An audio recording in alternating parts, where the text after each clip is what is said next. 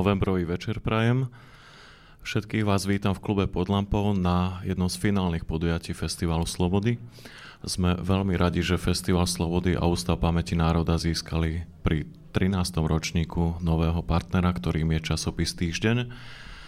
A sme ešte radšej, že môžeme rozšíriť naše portfólio multižánrového festivalu o celý rad diskusí, ktorý sa uskutočňuje a veríme, že aj bude uskutočňovať v týchto priestoroch. Nie len pre vás prítomných v klube pod lampou, ale aj pre tých, čo nás sledujú prostredníctvom streamu na stránkach na Facebookoch Ústavu pamäti národa, Festivalu Slobody a časopisu Týždeň. Krátko by som len zbilancoval. Vidím tu viaceré tváre, ktoré nás poctili svojou účasťou počas celého festivalu, na ktorom sme vám mohli priniesť medzinárodnú filmovú prehliadku, ktorá bola naozaj medzinárodná a priniesla viacero kvalitných filmov z britskej, dánskej, nemeckej, dokonca estónskej produkcie. Nechýbali ani polské, maďarské a české filmy a samozrejme slovenské a z nich treba vyzdvihnúť predovšetkým dokument, nový dokument Ústavu pamäti národa Malý svet pravdy, ktorý sa venuje samizdatu. Nechýbali ani tradičné programové štruktúry, ako je napríklad víkend sam zatvorených hraníc v spolupráci s Bratislavským samozprávnym krajom alebo práve dnes ukončený Festival Slobody pod pyramídou, na ktorom sme vám mohli vďaka vlnám Eteru Rádia Devín priniesť koncert Marcela Palondera a rad diskusí s našimi historikmi. Okrem toho to boli aj koncerty Janajs pre Festival Slobody a otvárací koncert Story a Milan Kňažko. A napokon spomeniem ešte pre nás významnú udalosť, ktorá sa udiela hneď na začiatku festivalu pri otváracom večeri a to bolo udelovanie cien Ústavu pamäti národa, kde sme mali tú čest oceniť bývalých politických väzňov Viliama Viliama Šimka, ďakujem, a Jana Zemana za ich odpor proti nedemokratickým režimom a boj za demokraciu a slobodu a na druhej strane za prínos pri šírení osvety to bol pán Pavol Hric, zakladateľ a organizátor, riaditeľ Múzea obeti komunizmu v Košiciach. Z mojej strany aspoň toľko na úvod k dramaturgii dnešného večera poviem len krátko, že za malú chvíľu uvidíte film 17. november zo série dokumentárnych filmov EŠTB Prísne tajné, ktorý vznikol v spolupráci s Ústavom pamäti národa. Nielen tento diel, ale celá séria. A následne po tomto filme bude nasledovať diskusia, v ktorej vystúpia režisér tohto dielu, pán Jaro Vojtek, účastníci pochodu 16. novembra v Bratislave, študenti, vtedajší študenti Dagmar File a Rado Števčík. Za Ústav pamäti národa to bude historik v diskusii Lubomír Morbacher a historik a zároveň podpredseda správnej rady Ústavu pamäti národa Jerguš Sivoš, ktorý bude moderovať túto diskusiu. Všetkým vám prajem nerušené sledovanie a príjemný večer.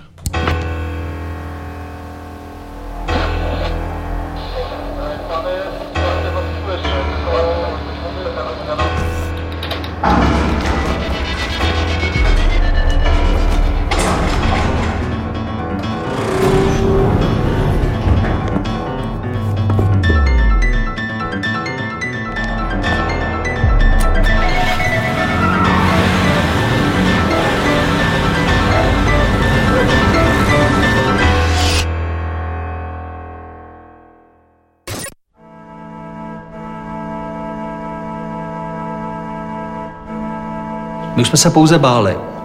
Člověk se už pouze bál, že ho zavřou, nebo že mu něco provedou, vyhodí ho z práce. Ale myslím, že lidi chtějí nějakou pozitivní motivaci v životě.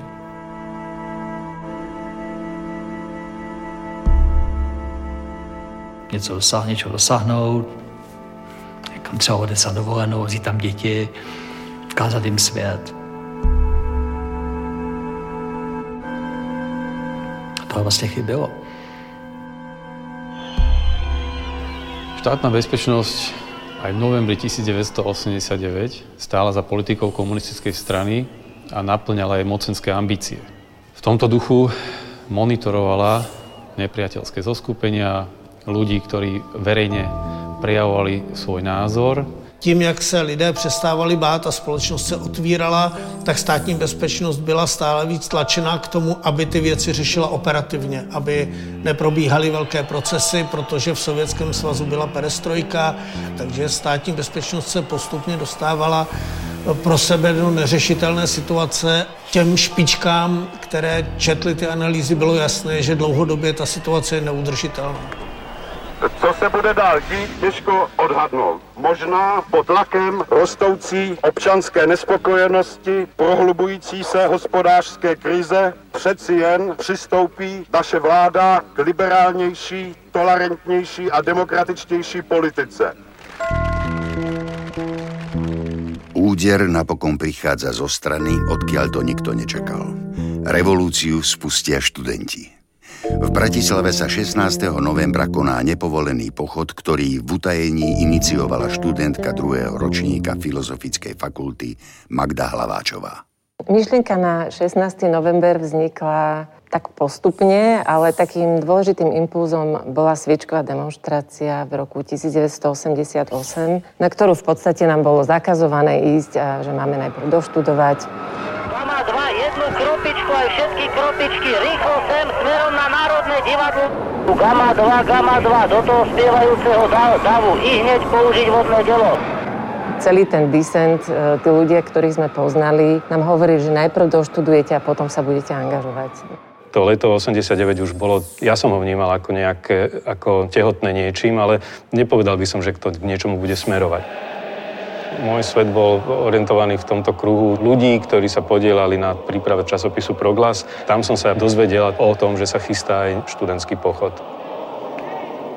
Celé to malo byť v duchu toho, že študentské práva, študentské slobody, ktoré sú vlastne neodtrhnutelné od tých iných slobôd. Vlastne vznikol taký krásny pocit, že teda sa pochytáme za ruky a išli sme potom tým mestom. Keď sa ten had rozvinul na Poštovej a potom ako sa išlo na, na, na meste SNP, to bolo dlhé. Ja neviem, čo kričali ľudia e, proste 100 metrov pred nami. Myslím, že všetkým nám to bolo nejaké jasné, že asi sa neudržíme v tej hre, že je to vlastne len o tých študentských slobodách. Potom sa kričalo aj, že slobodu, slobodu, demokraciu. Ale boli tam aj potom heslá, ktoré opäť niekto spontánne to zakričal a ďalší sa k tomu pridali. A potom niekto niečo povedal, že poďme k ministerstvu školstva tak ja som šiel tiež a išli sme tam. Pán Šlapka začal ukludňovať ten dáv aj tých študentov. Ale zase si skutočne nemyslíte, že ulica je prostredie alebo miesto, kde sa môžu všetky problémy riešiť. Vyšli tam tí papalaši nejaký, najprv jeden, potom druhý. Dialóg sa na ulici viesť nedá. Preto že tam to išlo tak nejak dostratená a preto bolo pre nás prekvapivé, že sa to objavilo v správach. Mohli by ste sa váhou svojej osobnosti zasadiť, aby toto, čo nahráva túto pán redaktor, bolo odvysielané v televízii. Pozri sa, ak to preselektujú a budú tam rozumné návrhy. To sme naozaj nečakali, že sa to v tých aktualitách objaví. Ako keby sa tam moc tvárila, že to je ako niečo normálne, čo sa deje v našich uliciach. Heňa Hrinková, ktorá bola študentka žurnalistiky, vystúpila a ujala sa slova. Je nás o takúto vec. Nám ide o dialog, ale dialog, ktorý by mal formu i obsah. E, neskôr som sa dozvedel, že ju už niekto kontaktoval. A určite asi niektorých ďalších. No. Existujeme, máme nejaké práva, máme proložiť nejaké povinnosti, ale chceme tým vyjadriť, že sa na nás nemyslí. Nech sa povie našej mládeži konečne pravda o našej histórii a o našej súčasnosti.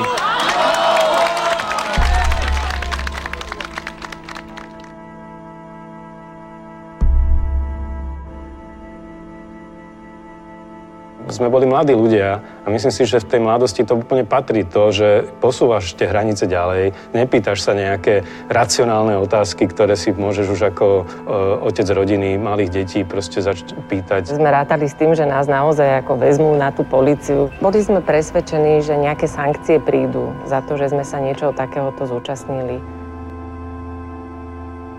To, že sa uskutočnil študentský pochod 16. novembra v Bratislave a 17. novembra v Prahe, e, ja považujem tieto dva pochody od seba za, ne, za nezávislé, lebo vznikali v uzavretých alebo do istej miery izolovaných prostrediach. spoločnú majú tú vec, že sa v tom čase dialo množstvo vecí, ktoré dávali predpoklad k tomu, že sa nejaký prejav e, uskutoční. Na rozdiel od bratislavskej aktivity, študentský pochod v Prahe je oficiálne ohlásený. Ide o nezávislú študentskú akciu, na ktorej sa Dissent nezúčastňuje. Iniciátori zo študentského združenia Stuha sa snažia pritiahnuť čo najviac ľudí a zároveň sa vyhnúť zásahu bezpečnostných zložiek. Preto prizvú k organizácii akcie funkcionárov Socialistického zväzu mládeže. Je přesně 16 hodin a v tuto chvíli se tady v univerzitním areálu v Praze na Albertově scházejí účastníci letošního studentského pochodu, který se koná u příležitosti Mezinárodního dne studentstva a také u příležitosti tragických událostí 17. listopadu 1939. Někoho napadlo, nevím koho už přesně, někde z kraje podzimu 89, že bychom požádali udělat legální demonstraci, protože všechny ty ostatní byly samozřejmě rozháněné policií tím, že by bylo vlastně bylo zvláštní, aby komunisté zakázali demonstraci, která má připomenout hrůzy nacismu a to, co dělali nacisti v roce 39 politické vedení v Praze došlo k rozhodnutí, že tu akci povolí, že se jí bude snažit nějakým způsobem kontrolovat ten městský výbor přes, eh, přes orgány Socialistického svazu mládeže.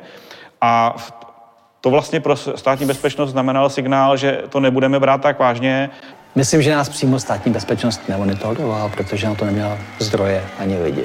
Neměli žádný práskače mezi náma. Vlastně v tomhle jádru studentským neměli nikoho. Ta myšlenka udělat to legálně, aspoň pro jednou a klidně slíbit státní moci, že nebudeme v centru města, že budeme pouze na Albertově a pak Brno Vyšehrad. To nám přišlo vlastně jako dobrá dohoda. To jsme samozřejmě nehodlali dodržet, ale to jsme neříkali na hlas.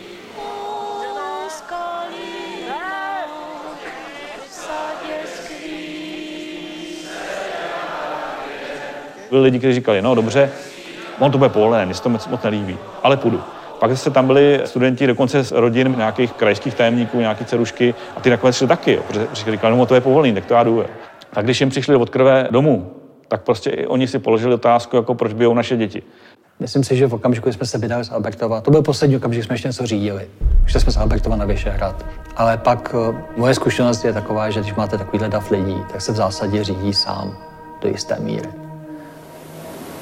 Čemu průvodu je u Národně divadla těsně před křižovatkou. Rozumím, pak posune zprávu, na kterou stranu se vydá. Můžeme pokračovat rovně na Křižova národní nebo doprava na národní. Tak sadíme kam dolů. No národní, kamaráde.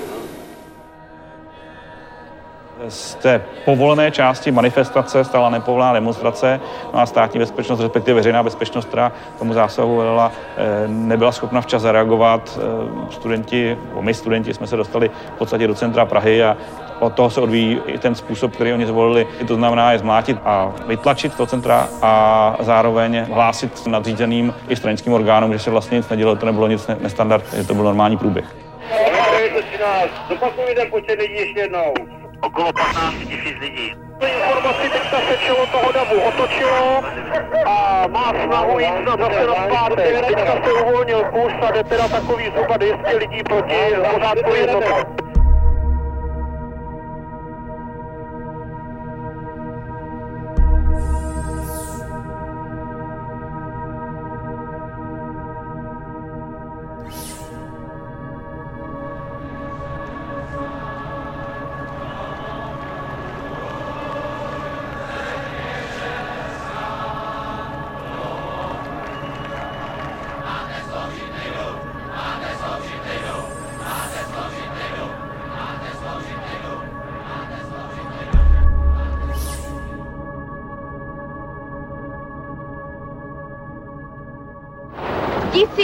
Dav byl rozdělen do několika částí a vyloženě obklopeny ty skupiny lidí, že neměli úniku. Naopak z druhé strany přijeli Antony a z jednoho Antonu bylo nějaké hlášení, ať se rozejdeme. Když jsme tedy namítli, že se nemáme kam rozejít, protože jsme byli obklíčeni ze všech stran. 900 na úrovni davu, tak čtvrtek před námi mají rozsvícený svíčky. Jak mi dáte pokyny k kroku, tak provedeme.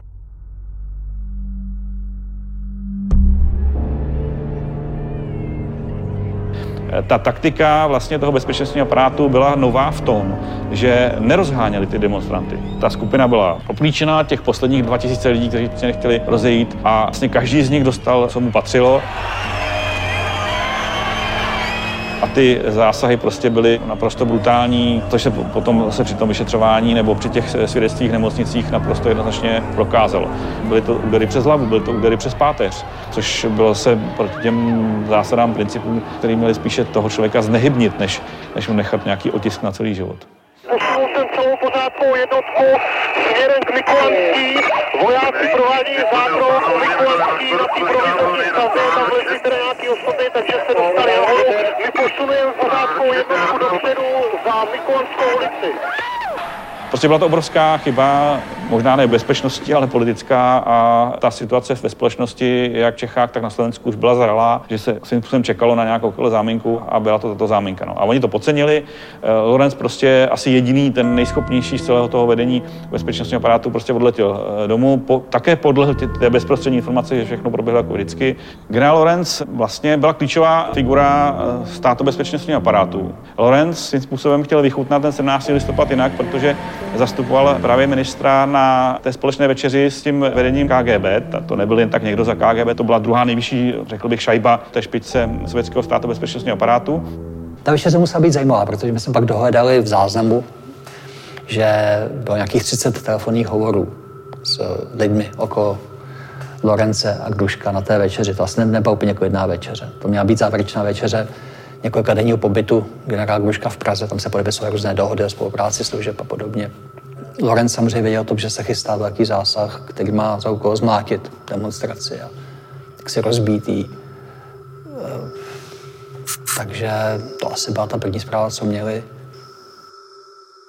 Generál Gruško, který se mnou večeral eh, ten večer, tak ten byl svetkom toho, že som jako zakázal robiť zákrok bol svetkom, bolo mi to nepríjemné, pretože nebýva zvykom ani pri takýchto vzťahoch, že sa dnes si odkrývame karty, kto aké rozhodnutie urobí.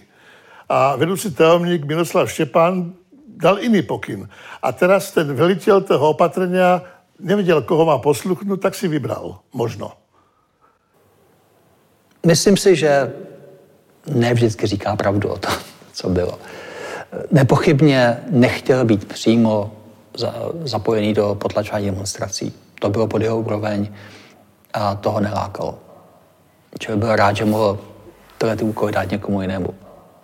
Že by nevěděl, co se v Praze chystá. Že by nevěděl o tom, jaký zásah chystá pražská zpráva.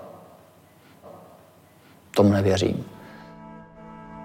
Lorenz byl s Wikipilem jako první z těch nejvyšších představitelů vnitra a bezpečnosti na místě. Nicméně dorazili na národní eh, třídu už po tom potlačení. Viděl tam asi nějaké zbytky, prostě ty svíčky zadupané do země a tak dále. Ale eh, to hlášení, které on dostal přímo na místě a posledně na městském výboru KSČ, o kterém informoval eh, dokonce generálního tajemníka UVKSČ, tak bylo, že to všechno proběhlo jako normálně, jako vždy.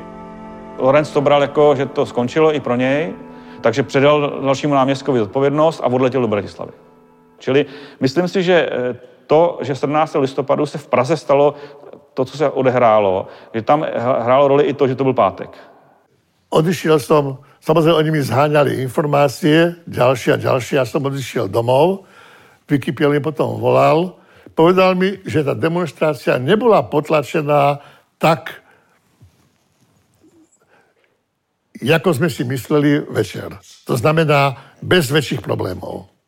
Ale že bola potlačená dosť razantne a hrubo. Jemu podléhala druhá, čtvrtá, šestá zpráva plus Bratislavská zpráva STB. A řada příslušníků těchto zpráv byla na té demonstraci. Byli tam v nasazení. To musel schválit on. Šéf pražské zprávy STB měl omezené pravomoci v tomto směru. Čili mm, já samozřejmě chápu, že říká, a bude to říkat až do konce svých dnů, že o tom nic nevěděl, že v tom úplně nevinný, tomu rozumím. Já myslím, že jeho musel profesně urážet, že vedení KSČ zvolilo takovýhle přístup. Já jsem nemohl zakázat nechajte to tak. Takže bolo robené všetko preto, aby tá demonstrácia prebehla čo najjednoduchším spôsobom. Keby som sa bol to pokusil a dopadlo by to zle, no tak... Ale mrzí ma to. Pro mě byl Lorenz vždycky fascinující postavou v tom, protože on, když jsem s ním hovořil, tak vlastně nikdy neřekl, že by něco udělal on sám. Vždycky to udělal někdo jiný. Ja neviem, buď mi klamali, ale aj minister zdravotníctva český, aj ministerkňa škol, ministrina školstva mi povedali, že zranených je 24. Samozrejme, potom, keď sa to rátalo, tak sa narátalo asi, asi 500. No ale to tak býva. No. no. Je možné, že tých 24 bolo číslo také, kde potrebovali nejaké vážnejšie ošetrenie. To je možné. A že tých 500, čo sa narátalo, sa prihlásil každý, ktorého buchli obuškom. No.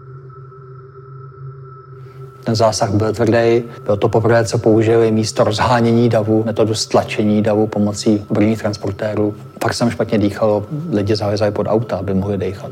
Ten dojem, že příště už nás budou střílet, to jsme měli všichni. A pak tam byla ta ulička, kde jsme vlastně probíhali kordonem policajtů s bobuškama, kteří nás mlátili. Kdo tohoto zažil, tak mohl snadno uvěřit tomu, že tam někdo zemřel. Myslím si, že zpráva o smrti jednoho ze studentů bylo to, co především v dalších dnech vyhnalo do ulic naše rodiče. No, ta, ta dohoda mezi našimi rodiči, no, generací, řekněme, třicátníků, čtyřicátníků a státní mocí byla, eh, my se nebudeme spát do politiky a vy nás necháte žít normálně. Součástí té nepsané dohody bylo také to, že státní moc nás nebude zabíjet. Mrtvý student bylo porušení té nepsané dohody. Myslím si, že pro radikalizaci českých měst i slovenských měst a venkova ta zpráva o mrtvém studentovi byla naprosto, naprosto zásadní. V sobotu večer se potvrdily ty nejčernější obavy.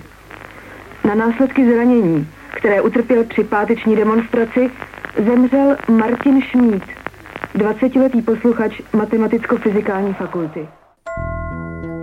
Fámu o smrti študenta rozšírila náhodná účastníčka demonstrácie Drahomíra Dražská. Aj ona bola počas zásahu zbytá. Cestou na ušetrenie sa zdôverí s informáciou, že videla do bezvedomia zbitého študenta. Na ďalší deň k historke pridáva detaily. Prvýkrát spomenie meno Šmít a tvrdí, že zomrel. Skutočnosť, že na začiatku revolúcie stála dezinformácia, dodnes vo verejnosti vyvoláva otázky, či nešlo o spravodajskú hru. Preto bola táto udalosť predmetom dôkladného vyšetrovania a aj historického výskumu. Smrť Martina Šmida nebola spravodajskou hrou, vyplynula z okolností a z udalostí, ktoré sa odohrali na Národnej triede večer 17. novembra. Výrazne k ním prispela Drahomíra Dražská, vrátnička na pražských internátoch, ktorá bola sama zranená a počas toho, ako čakala na lekárske ošetrenie, si doslova vymyslela fámu o mŕtvom študentovi, ktorý bol jej priateľom. A táto informácia, ktorá tam zaznela, sa cez reťazec ľudí dostala až Petrovi Úlovi, ktorý ju komunikoval v Slobodnej Európe a Hlasu Ameriky a takto sa dostala do širšieho povedomia. And now with the reported killing of a student by the riot police on Friday. His name is Martin Schmidt, a 20-year-old student whom they say was clubbed to death. The regime says it never happened. but it has galvanized the reformists who paraded through the capital, while the police stood by and watched at first. Považuji za, za nutné se verejnosti za rozšíření této nepravdivé zprávy omluvit.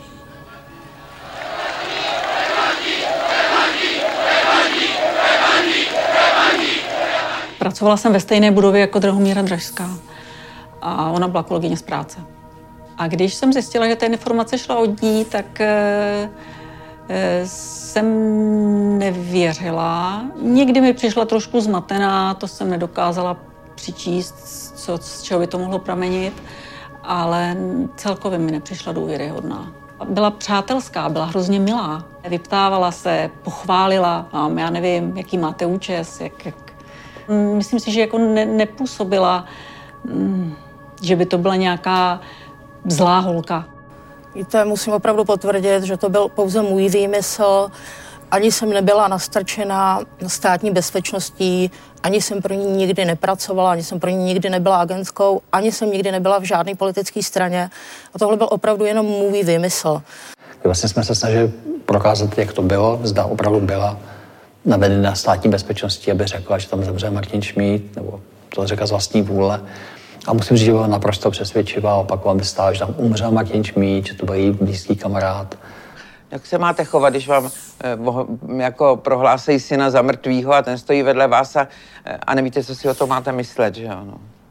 Eh, a ten další den ty moji příbuzní z Jižních chodili po Praze a tam už se dělali nějaké eh, prostě improvizované pomníčky a pětní místa, jak by se dneska řeklo, na paměť Martina Šmída. Ti chodili, říkali, počkejte, to je náš synovec, teď on prostě... Eh, on prostě žije a je v pořádku, ale je pravda, že potom vlastně, a to je tedy asi ta stopa STB, že on začal být pronásledován v podstatě až po chvílích eh, těch nejkrizovějších, těch nejvypjatějších. Že jo? Eh, byli jste v pátek na shromáždění studentů v Praze na Albertově? Ano a šel jsem potom dál s tím průvodem až do konce. Eh, víte o tom, že se o vás říká, že jste tam byl těžce zraněn a že jste zemřel? To vím, taky poslouchám zprávy. Co říkáte těmto nařčením? No, sáhla na mě smrt.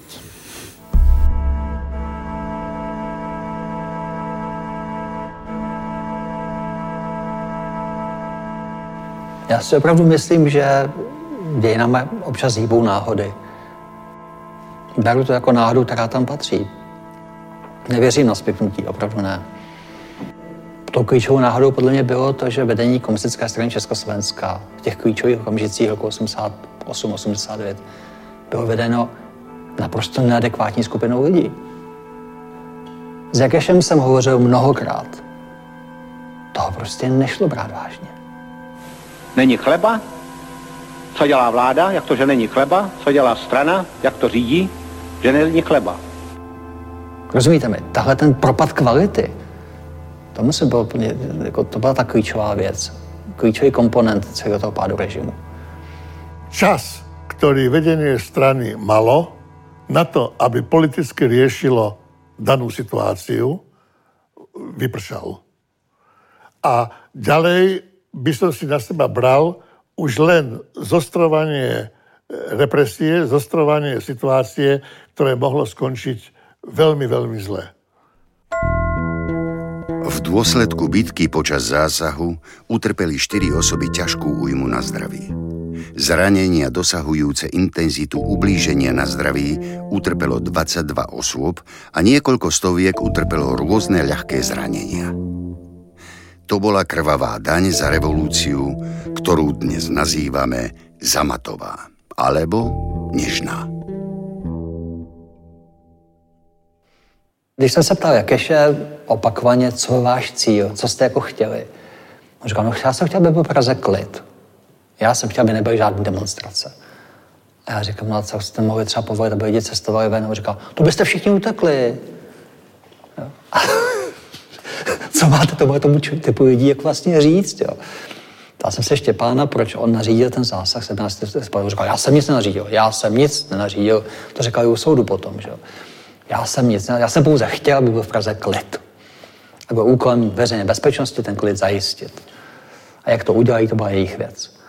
A nevím, mě hlavně vytýkali vždycky ta potom příslušníci, když jsme, se, když jsme potom vyšetřovali ty události. Vlastně nejvíc, nejvíc mi vytýkali, že jsme to udělali v pátek že jsme jim narušili víkend.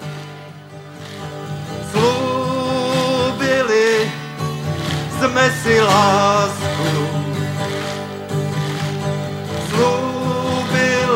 pravieť pravdu len.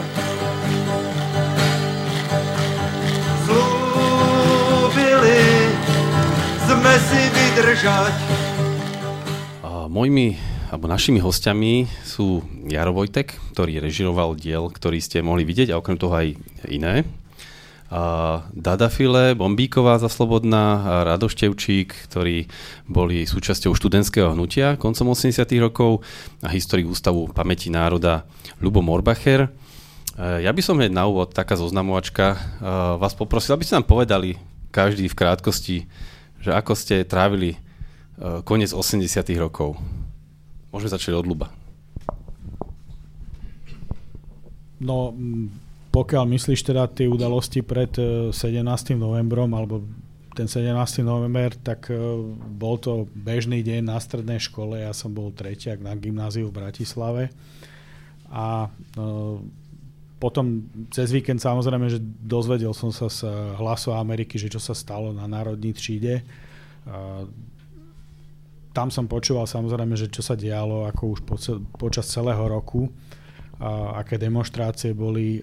Poznal som disidentov, teda aspoň podľa hlasu, keď tam niečo deklarovali, popri tom, ako som počúval americkú hitparádu. A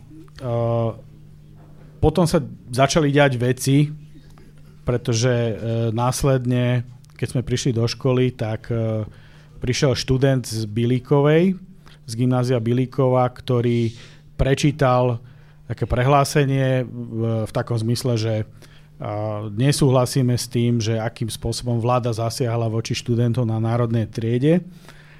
No a vtedy som bol veľmi prekvapený, pretože sa tam objavil e, školník, e, telocvikár a skrútili tomuto študentovi ruky.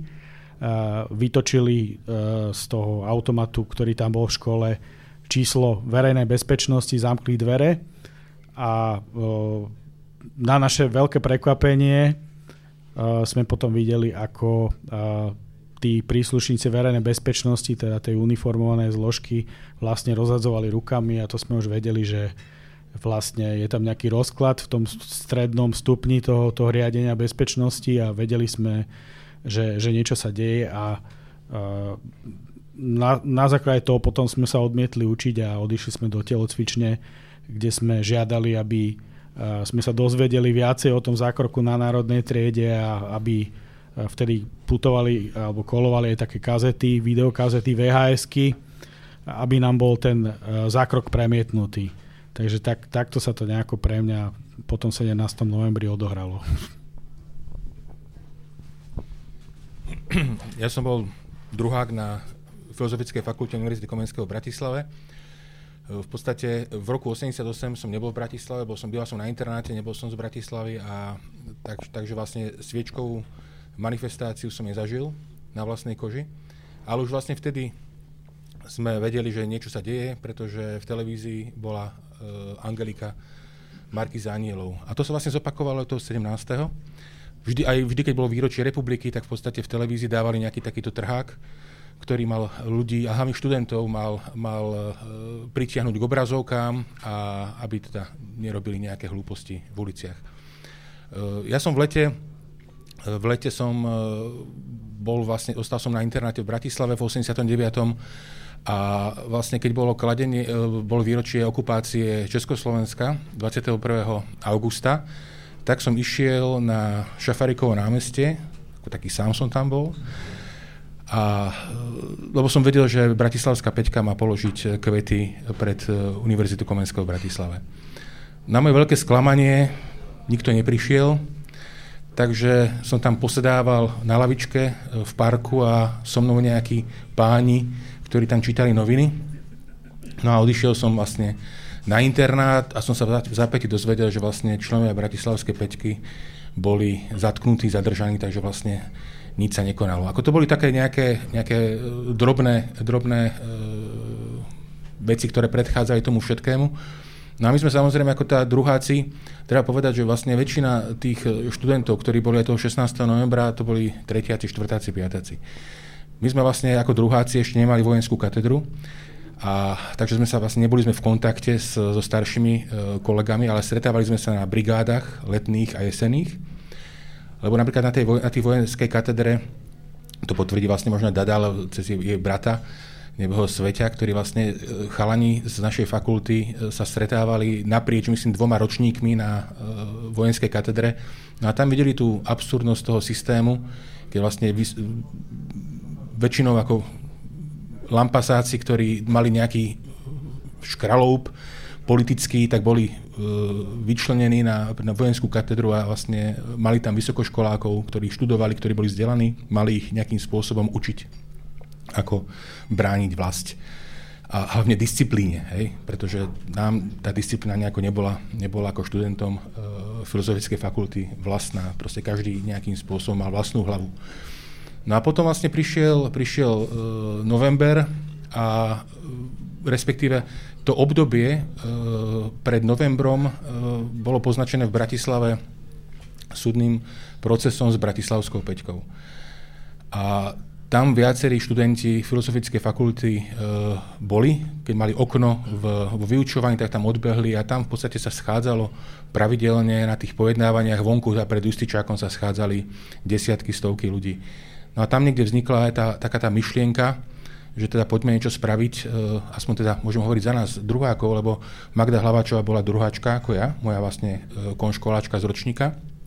A tam vznikla taká tá myšlienka, že poďme niečo spraviť e, k 17. novembru.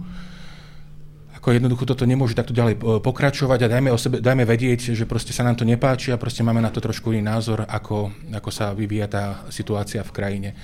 Paralelne s tým vlastne naši starší kolegovia, ako spomínal Boris Trečanský, tam bol Sveto Bombík, tam bol Martin Homza a Robolec ďalší, ktorí boli historici, sociológovia starší, tretiaci, štvrtáci, piataci, tak oni vlastne pripravovali e, na pôde fakulty e, časopis Proglas.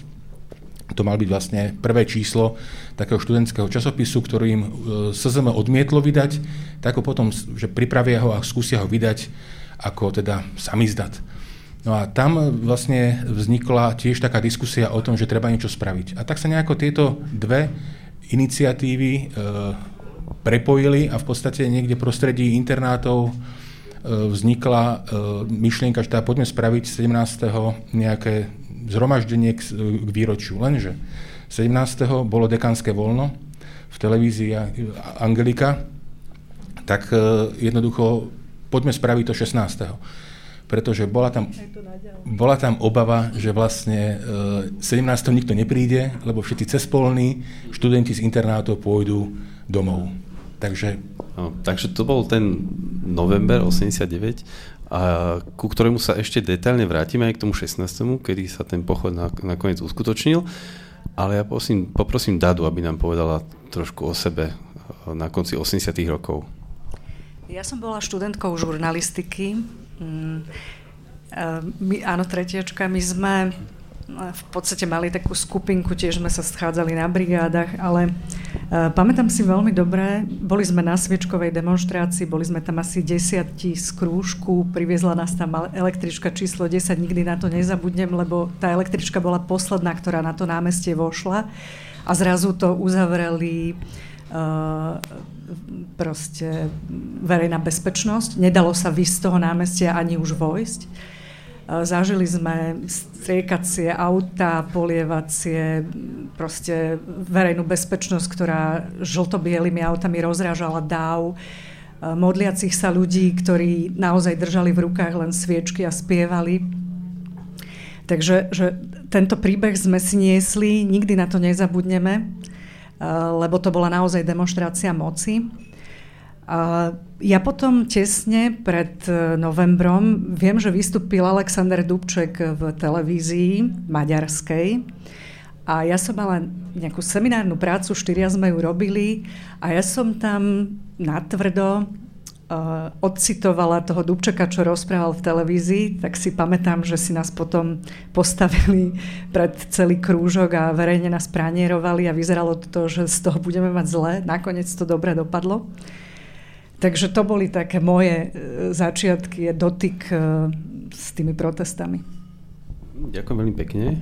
Pán Vojtek. Dobrý večer. Ja mám to trocha také bizarné, lebo Ja si pamätám ten deň, toho 17. ja som bol na vojne. Ale bol som na vojne, to bola civilná vojna, kde som nebol 2 roky, ale bol som len 5 mesiacov. A bol som v takom zariadení, že Dukla Trenčín, kde boli tí hokejisti a športovci a ja som ako vojak mal za úlohu chladiť puky čo bolo úplne akože bizarné. Takže sme nemali takú, nemal som takú tú vojenskú disciplínu a kasárne, ale si pamätám, že toho 17. som išiel medzi ľudí a snažil sa kodovať, že čo sa deje, lebo a sa tak po mne pozerali, teda, že či niekoho udrem, alebo, alebo som bol vo vojenskom, nikoho som neudrel a pamätám si, že náš, ten major, alebo kto to bol, stále každú hodinu nám chodil, hovorí, že či ideme do pohotovosti alebo nie. Každú hodinu povedal, že nejdeme do pohotovosti. Tak sme boli v kľude, zase nejdeme do pohotovosti. Takže to, bolo, to si tak živo pamätám ten deň. No. Ďakujem veľmi pekne. Ja by som sa opýtal uh, Luba Morbachera ako historika, aby nám trošku približil tie 80.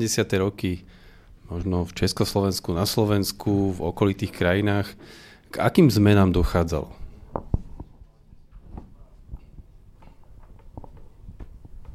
No, mm, v Československu v podstate e, až na to, že e, prišlo k perestrojke, ktorá prišla teda zo Sovietskeho zväzu, e, neprichádzalo takmer k žiadnym zmenám. Tá normalizácia bola mm, absolútne strnulá a dokonca v podstate aj ten príchod tej perestrojky to bol veľký des vlastne pre, pre to predsedníctvo ústredného výboru a pre tých ľudí, ktorí tvorili tú garnitúru, ktorá nastúpila v tom roku, po tom roku 1968 a ktorá stála vlastne pri tej normalizácii. Bol to pre ňu veľký des. Vôbec nevedela, akým spôsobom na to má reagovať, veď máme nakoniec kolegov, ktorí sa teraz práve tomu venujú a je to niekedy aj komické, keď, keď si pozerajú ako tie zápisy tých straníkov, ktorí, ktorí sa rozprávajú o, o perestrojke, že ako, akým spôsobom by to mali vlastne prezentovať československým občanom prostredníctvom tlače, tak aby to nepripomínalo rok 68, aby to nepripomínalo povedzme tú ekonomickú reformu Šika, ale e, napríklad bola e, predajňa sovietskej tlače, ktorá prinášala teda literatúru priamo zo Sovietskeho zväzu a tam, tam si mohli československí občania vlastne prečítať v podstate veci, ktoré doma nie, oveľa odvážnejšie. To, to, bol taký, to bol taký naozaj paradox.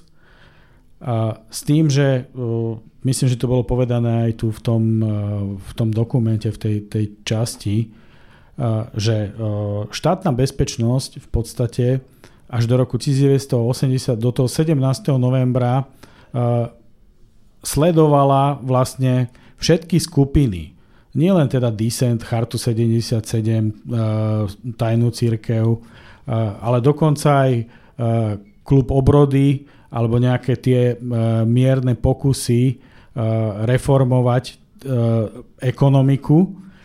Takže toto bolo napríklad odlišné od tých štátov, ktoré, socialistických, ktoré boli v našej blízkosti, že tu nemohol vznikla, nemohli tu vzniknúť podhubia žiadnych v podstate politických strán.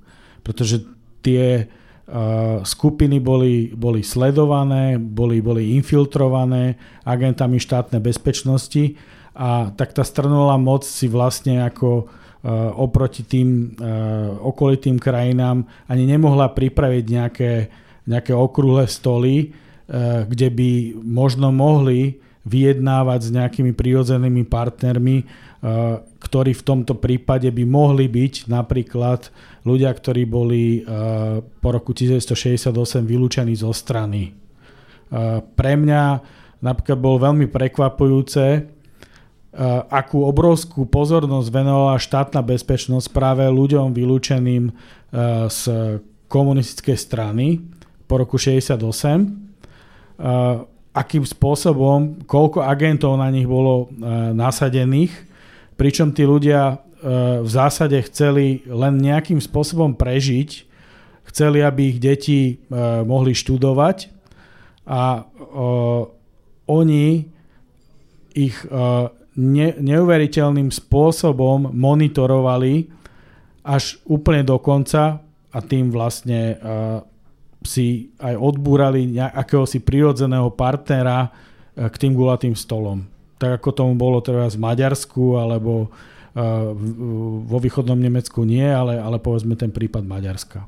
V Maďarsku a v Polsku Napríklad a v Polsku, áno. Už v polovici roku 89 v podstate v Polsku prebehli voľby, Maďari už rokovali pri okruhnom stole o zmenách, československí komunisti odmietali akékoľvek diskusie, dokonca to zdôraznili aj na rokovaniach v Moskve koncom augusta 89, kedy podpisovali zástupcovia federálneho ministerstva vnútra z KGB novú zmluvu o spolupráci. Takže naozaj taká bola situácia ale treba povedať, že tá spoločnosť sa vyslovene dynamizovala. Bolo to vidieť aj na tom, na, na tom počte skupín, ktorých štátna bezpečnosť mala monitorovať, kým v roku 87 bolo takých, ako to oni nazývali, nezávislých zo skupení 6, tak už v roku 88 bolo 40 a v roku 1989 bolo 60 týchto zoskupení.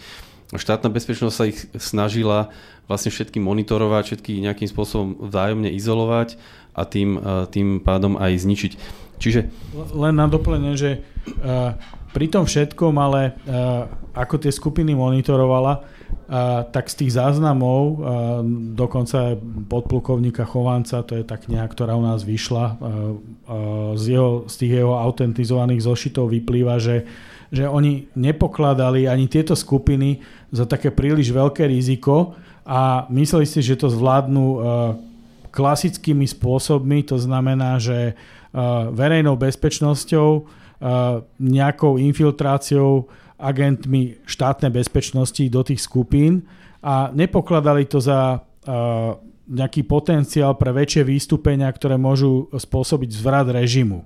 A spoliehali sa dokonca ešte aj na to, že napríklad v Československu bola oveľa lepšia situácia napríklad v zásobovaní ako, ako v Polsku a mysleli si, že e, robotníci, robotnícka trieda je spokojná s tým, s tým režimom. Štátna bezpečnosť, a to treba povedať, bola infiltrovaná naozaj vo všetkých oblastiach. A aj e, je tu s nami Ľudmila Pastierová, ktorá e, ako, ako mladé dievča v 80 rokoch sa podielala na výrobe distribúcii samizdatovej literatúry, samizdatových časopisov a určite aj ona bude vedieť, že dokonca štátna bezpečnosť v roku 89 prenikla aj do tejto ich skupiny a v podstate cez agenta, ktorý tam bol, tak ukradla a to, za to bol odmenený aj samotný ten agent, uh, originál jedného čísla samizdatu, ktorý potom vlastne museli znovu vyskladať, aby ho mohli distribuovať. Čiže štátna bezpečnosť sa naozaj snažila preniknúť všade, kde uh, tie skupiny, ktoré existovali, mohli nejakým spôsobom ohroziť mocenský monopol komunistickej strany aj naše podujatie sa volá, že odváži nám pri navratí slobodu. Toto tomu dáva e, zmysel, pretože ten totalitný režim sa voči každému, kto sa snažil nejakým spôsobom prejaviť, okamžite postavil a využil všetky možnosti, ktoré na to mal, aby ho nejakým spôsobom od tejto činnosti odradil, a to už či nejakým obmedzením osobnej slobody, výhražkami, návštevou rodičov, najmä pri študentoch to bolo bežné, že zaklopali rodičom na dvere a informovali ich o tom, čo robí ich dieťa a tak ďalej. Ale to by nám mohli povedať práve oni. Teda, aká bola cesta k pochodu 16. novembra? Treba povedať, treba povedať, že vlastne tí agenti EŠTB boli aj medzi študentmi. Boli aj na internátoch samozrejme. Vieme o tom, že proste boli tam, neviem, či dokonca náhodou ten šéf internátov nebol sám agent EŠTB. Podľa všetkého áno, pretože vlastne potom 16. keď, keď e, kolegyne sa vrátili na internát a chceli o tom informovať cez internátne rozhlasové štúdio, tak ich tam nepustil, zavolal si k sebe a potom myslím, že sa im vyhrážal, že proste že takéto veci nemajú robiť, lebo to nahlasy. Takže aj medzi študentmi boli uh, proste sam, takíto ľudia, ktorí chodili po izbách a pozerali, že aké knižky kto má v, v poličke, čo číta No a potom, potom, tak sme si dávali pozor. Vedeli sme, že proste kto, kto, e, aké má názory, kto je proste nejaký zanietený SZMák alebo komunista už vtedy na škole a kto naopak má k tomu režimu e, kritický postoj. No a vlastne e, tak vzniklo aj tá, tá, vtedy neboli sociálne siete a jednoducho tak vznikla vlastne aj tá informácia sa dostala o tom, že sa niečo bude diať 16. sa dostala práve ústnym podaním som povedal, a vždy teda ľudia, ktorí boli, ktorí boli spolahliví, ktorí o tom vedeli. Napriek tomu, ako vlastne vieme, tak policia tam bola, vedeli o nás, čakali tam a dokonca bol tam aj teda štáb Československej televízie. Takže táto, tá informácia sa dostala s tým, že vlastne 16. novembra ideme, stretneme sa na Mierku, to bolo také hesto, stretneme sa na Mierku a o 5. a, a, uvid, a uvidíme. Proste nebol to nejaký plán, že by proste bol na, naozaj že scenár, že kto vystúpi, čo povie a tak ďalej. Nikto aj nevystupoval. No a o tej 17. sme sa tam stretli a v podstate naozaj od nás, z, z nášho ročníka tam bolo podstatne veľa ľudí. Ja preruším, len chcem zdôrazniť ano. takú vec, že vlastne ideou bolo, že nevytrčate z davu. Akože zostaňte spolu, buďte zhromaždení pokope, neodchádzajte niekam, lebo v tom momente ste ohrození. Že nevy, nevystrkať sa príliš, byť ako masa, bezmenná masa, ale sila. A, ale aj tým, že vlastne nebol nejaký hlavný organizátor a podobne, aj to bolo. Nebol, nebol, nie, to nebolo. Áno, to bolo, áno, že sme hej, spolu. Bolo, bolo také tak. spontánne a vlastne z toho aj vzniklo to, že sme sa uh, chytili za ruky. Lebo treba povedať, že mali sme strach. Proste mal som 19 rokov, uh, bola tma okolo policajné auta a teraz naozaj... Ja ťa ten... tak budem doplňať, keď môžem. Ja môžem zase za seba povedať, že ja som mala najväčší strach z toho, že tí spolužiaci neprídu. Ja si pamätám vlastné kroky, keď som vystúpila z autobusu a kráčala som na tú mierku. Môj najväčší strach bol, že a čo keď neprídu? Zdáme to, že je to možné? A už keď som prichádzala bližšie, už bolo počuť tú študentskú vravu a zo mňa opadli veci v tej chvíli. No a vlastne e, celé to, ten priebeh je vlastne zdokumentovaný aj vďaka teda e, Ústavu pamäti národa aj vlastne vďaka e, tomu, tej nahrávke Československej televízie v podstate e, začalo to štátnou hymnou, študentskou hymnou a sme, držali sme sa za ruky a vytvorili sme tam kruh. No a potom teda e, zrazu k nám začali prichádzať policajné auta zo všetkých strán. Rádko, e, ešte ťa doplním, odpali. ešte ťa doplním, lebo ako, podľa mňa je to také, že máte to z viacerých strán. Čo som si ja všimla, keď som znova a znova po, pozerala ten pochod, predstavte, že, že okrem toho, že sme sa pochytali za ruky, to je ten moment, keď odovzdáte nejakú časť svojho strachu vášmu susedovi, tak sme si dosť často tlieskali. A ja som si, teraz som si spätne uvedomila, že zatlieskať si vo vás tiež odbúrava ten pocit strachu. Takže to som ťa len chcela doplniť, prepač.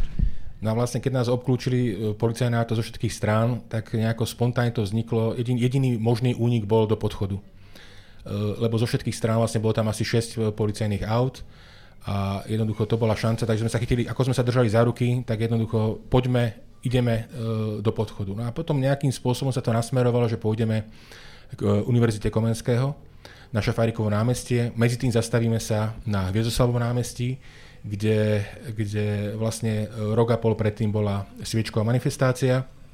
No a e, tak ako bolo v tom dokumente povedané, jednoducho pre mňa osobne bol najsilnejší okamih práve na tom Hviezoslavovom námestí, kde sme opäť vytvorili kruh, a kde sme teda zaspievali jednak štátnu hymnu a e, študentskú hymnu a kde sme naozaj kričali, že chceme slobodu, chceme demokraciu. Dovolím si povedať, že my sami sme si vtedy neuvedomovali, čo robíme, lebo boli sme mladí, nemali sme rodičov vedľa seba, takže sme si to mohli nejakým spôsobom do, e, dovoliť, ale sami sme netušili, čo to je sloboda. My sme nepoznali slobodu. My sme nepoznali demokraciu. My sme proste vyrastali v totalitnom režime a napriek tomu sme túžili niečo iné. A práve tá sloboda a demokracia, to, bolo, to boli také hlavné dva atribúty, e, po ktorých sme e, túžili a ktoré sme chceli nejakým spôsobom zažiť. No a potom ten priebeh vlastne bol tam... Bol tam... E, ešte kým, kým budeš pokračovať, ja by som do toho vstúpila s takou poznámkou, že nepoznali sme slobodu, ale to, čo bolo pre nás už v tej chvíli nepriateľné, bolo, že vlastne Eh, ako by sme žili dva, dve reality, dva svety. Niečo sme mohli hovoriť doma a niečo sme hovorili v škole. Proste tento pocit tej dvojtvárnosti začínal byť totálne neznesiteľný a tá vzbúra sa konala vlastne akože by z, tak, z takéhoto vnútorného pocitu. My sme vlastne boli vy, vy, vychovávaní v tom, že v škole nehovor to, čo sa hovorí doma. Ako to je jednoducho bolo to, proti, bolo to neprirodzené. Hej. Proste jednoducho sme chceli sa pochváliť alebo proste pred niekým ale povedať, čo si myslíme. A už sme naozaj mali aj trošku naštudované, predsa len aj kolegovia, ktorí tam boli tretiaci, štvrtáci, piataci, my sme mali veľké šťastie, že na tej fakulte, aj keď bola považovaná za ideologickú, napriek tomu tam boli ľudia, ktorí boli, ako povedzme u, mňa, u nás na katedre e, docent Ivan Slimák, neskôrší prvý dekan, bol vylúčený z komunistickej strany, ale proste nám e, tú, tú literatúru nám prezentoval aj dovtedy zakázanú v Československu. Proste hovorili sme aj o autoroch, ktorí boli zakázaní. To bol Valer Mikula. To, bol, to boli aj na katedre e, histórie, tá dejín. A treba povedať, že Pani Tkadlečková. Pani, pani, pani Herta Tkadlečková napríklad. Takže vlastne tam sa e, v tých menších komunitách, tých, tých, na tých e, seminároch sa diskutovalo aj o týchto problémoch a jednoducho e, tu bolo spomínaná tá sovietská kniha a ja si pamätám ešte na strednej škole sme povinne odoberali v každá trieda denník Zmena a týždenník Aktualit. Týždenník Aktuály to bol vlastne e, po slovensky, myslím, alebo po česky po slovensky, tlačené noviny, ktoré vydával e, Moskva, hej, tlačová agentúra Sovietskeho zväzu, TAS, a ktorí tam písali už vlastne za tie perestrojky veci, ktoré u nás boli nepredstaviteľné. Oni tam naozaj e, dokonca aj riešili kriticky rok 68 v Československu. A tí komunisti to púšťali, lebo proste bolo to, išlo to z Moskvy, tak to je v poriadku. Ale naozaj to boli taký prvý nejaký závan toho, že vlastne sa to otvára a preto aj e, kolega e, Šimko vlastne v tom e, videu povedal, že chceme počuť pravdu o našej histórii. Proste my sme naozaj sa učili nepravdy. My sme vedeli, že to sú nepravdy, lebo doma sme mali rodičov, starých rodičov, ktorí si pamätali, ako to bolo. A to, čo nás učil, učil vlastne ten, ten systém, to proste bola lož. A nechceli sme v tej lži ďalej žiť. Takže to bolo také asi, myslím si, že e, príznačné a aj pod vplyvom tej medzinárodnej situácie, ako ste spomínali Polsko, Maďarsko, Nemecko, Berlínsky múr padol už vtedy. To znamená, že to všetko boli signály, že ten, ten systém E, sa rúca a e, Kremel s tým nič nechce robiť, respektíve dáva od toho ruky preč. A čakali sme teda, že kedy to u nás e, sa nejakým spôsobom zrúti. No a tu sme nejako cítili, že aj my by sme mali niečo povedať a nejakým spôsobom do toho zasiahnuť. Ja tu iba doplním, keď sme hovorili o tej celkovej situácii, že československí komunisti boli absolútne naviazaní na sovietských. Boli úplne v ich područí a prakticky robili len to, čo sovietskí komunisti umožňovali. A príkladom je napríklad rušenie vysielania Slobodnej Európy.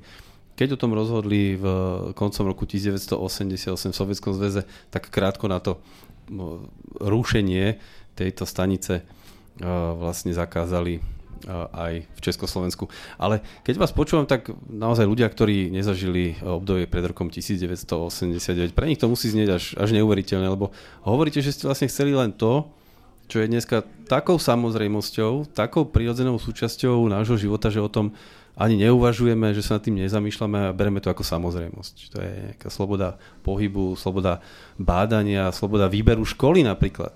A akademické slobody. Aj v tých požiadavkách predsa zaznelo, že chcete objektívne učebnice a podobne. Vybrať si denník, ktorý chceš čítať. Že to, že to bolo naozaj vybrať si napríklad, e, my sme mali jedinú organizáciu mládežnickú socialistický zväz mládeže to bola proste vec, my sme chceli ako mať, mať na výber, to znamená, že eh, aby sme sa mohli združovať nie len teda pod, pod červenou hviezdou a zástavou eh, komunistickej strany, ale jednoducho dať tam, dať tam tú, tú via, rôznorodosť, hej, proste dať tu tá, ten, ten na výber, aby to nebolo proste naozaj jedna, jeden, jeden názor, jedna pravda, jeden život. Nech sa páči, myslím, že toto, čo Dada zaviedla, že sa Krátko doplňame, tak z také je fajn. tiež osobnej skúsenosti doplnil, že, že ako ten režim uh, veľmi úzkostlivo strážil, aby to bolo uh, presne len v tých mantineloch, ako ste hovorili o tom SZM.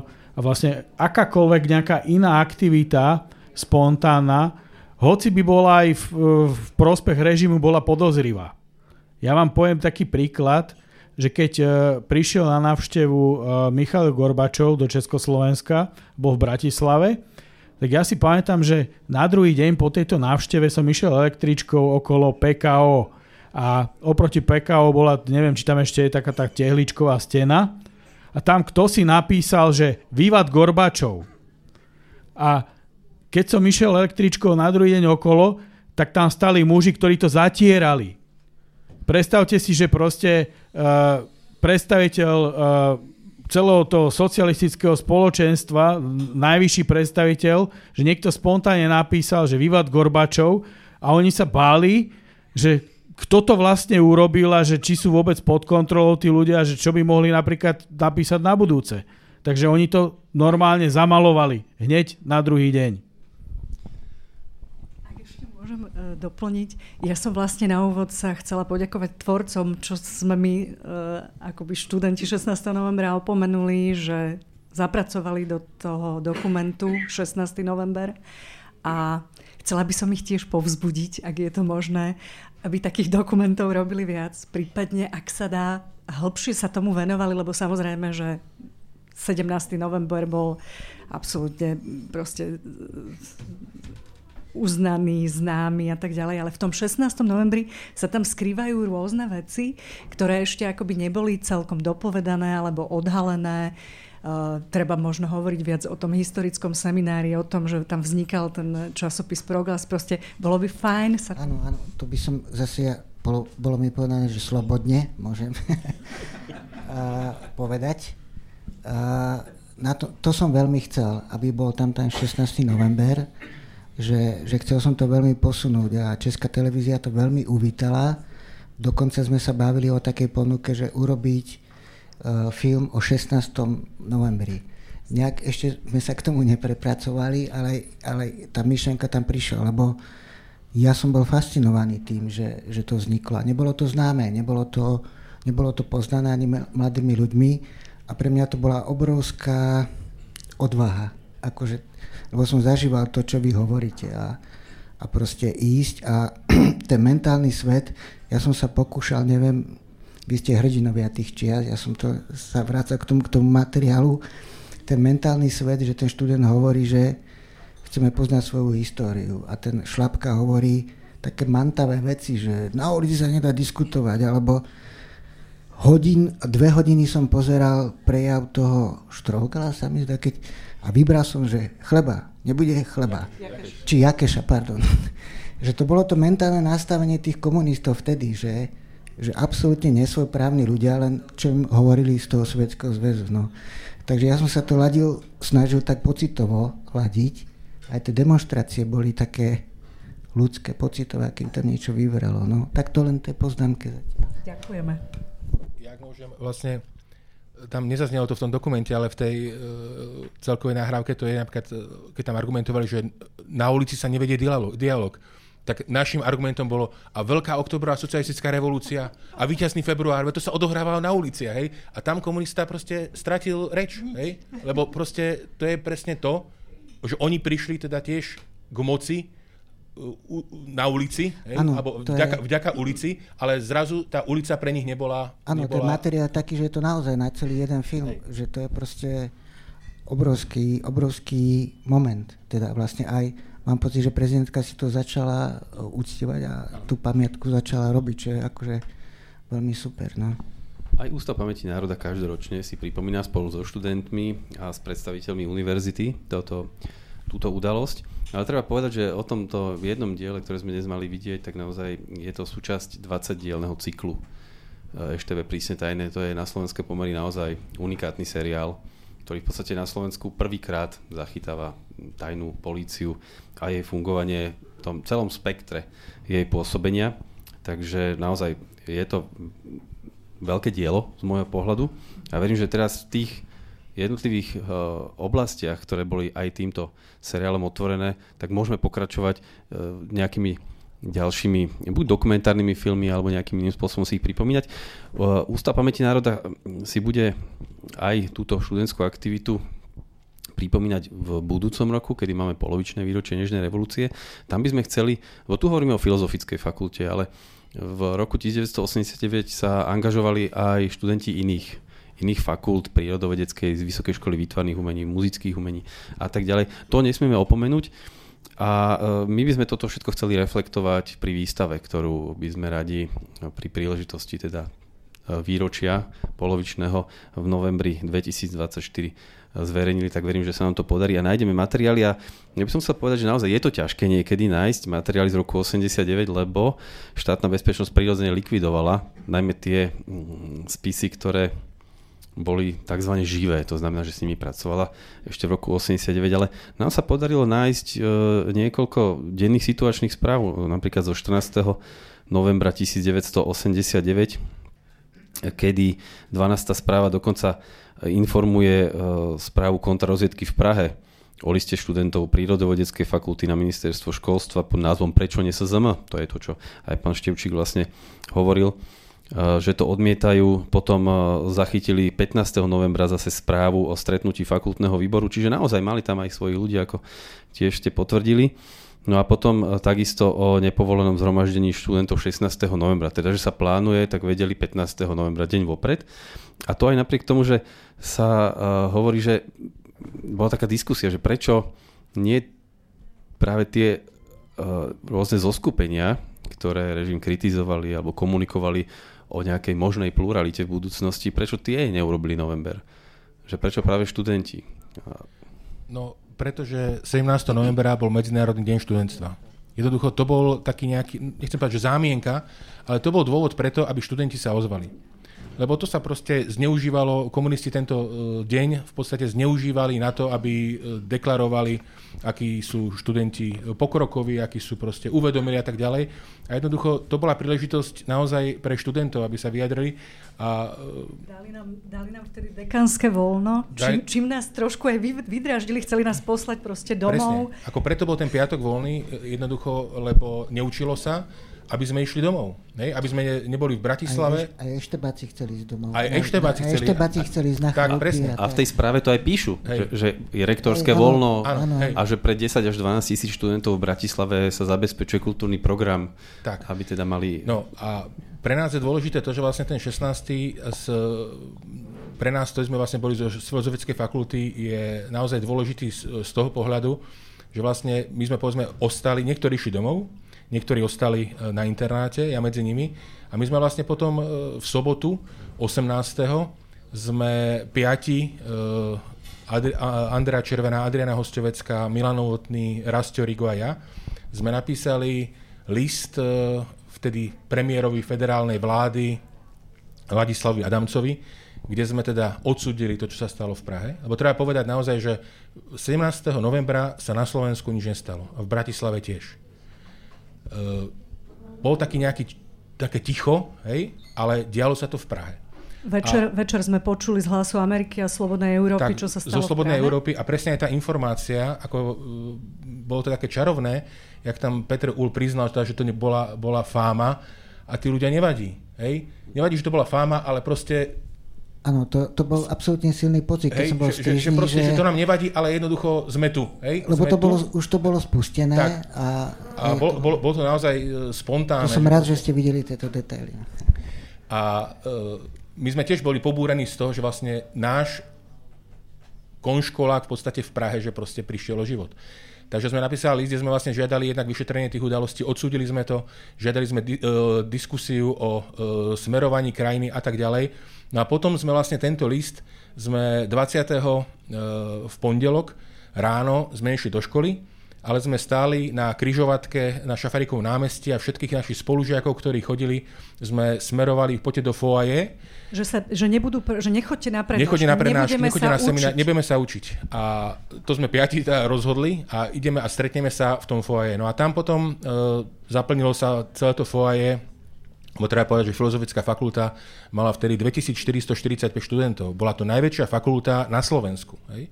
Oproti VŠMU, ktorá mala okolo 250. Akože uh, predstavujeme si to tak, že áno, pridali sa všetky vysoké školy, ale keď vyšla Filozofická fakulta potom do ulic na prvé štrajky, tak 250 proti 2500 bolo do, akože no. výrazný rozdiel, len, a, len na, pre informáciu. A treba povedať, že tam sme vlastne, e, vtedy to, to bolo také čarovné, že mali sme strach.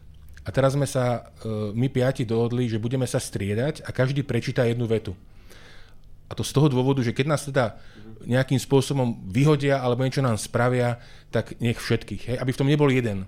Ako nikto z nás nebol natoľko odvážny, aby to zobral na seba, tak sme si to nejakým spôsobom rozdelili medzi seba a sme sa striedali na tom parapete a čítali sme vlastne každú vetu. No a potom vlastne prišiel dekan a teda, že poďme diskutovať, chceli sme diskutovať. On vlastne prišiel, pretože uh, ako sme tam zastavovali všetkých tých študentov, začala byť dopravná situácia pred Univerzitou Komenského neúnosná a dekan Vladár vtedy vyzval študentov, aby išli diskutovať do auly. Čiže tak, sme, tak nám otvorili aulu, čo ani asi nie, ani robiť. do auly. On nás práve, že chcel, že poďme na 127 na uh, učebňu na Filozofickú fakultu na Gondovu, ktorá má kapacitu 120 miest. My sme povedali, že nie, my chceme aulu. Hej? Petil sa, petil sa, nakoniec teda nám otvorili aulu. A vlastne takto vlastne celé začalo. Potom prišli kolegovia z VŠMU, lebo v podstate tamto paralelne prebiehalo e, tiež niečo podobné a prišli teda e, za nami. Aula bola vtedy na prasknutie. Čo je zaujímavé, že vlastne na druhý deň, e, 21.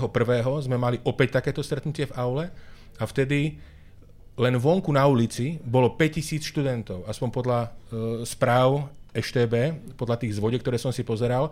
To znamená, že v aule bolo možno tisícka, vonku, vonku ďalších 5000. To už neboli len naši študenti, to už boli proste aj e, technici z technickej, z SRŠT a z ďalších, vysoké, e, z ďalších fakult Univerzity Komenského.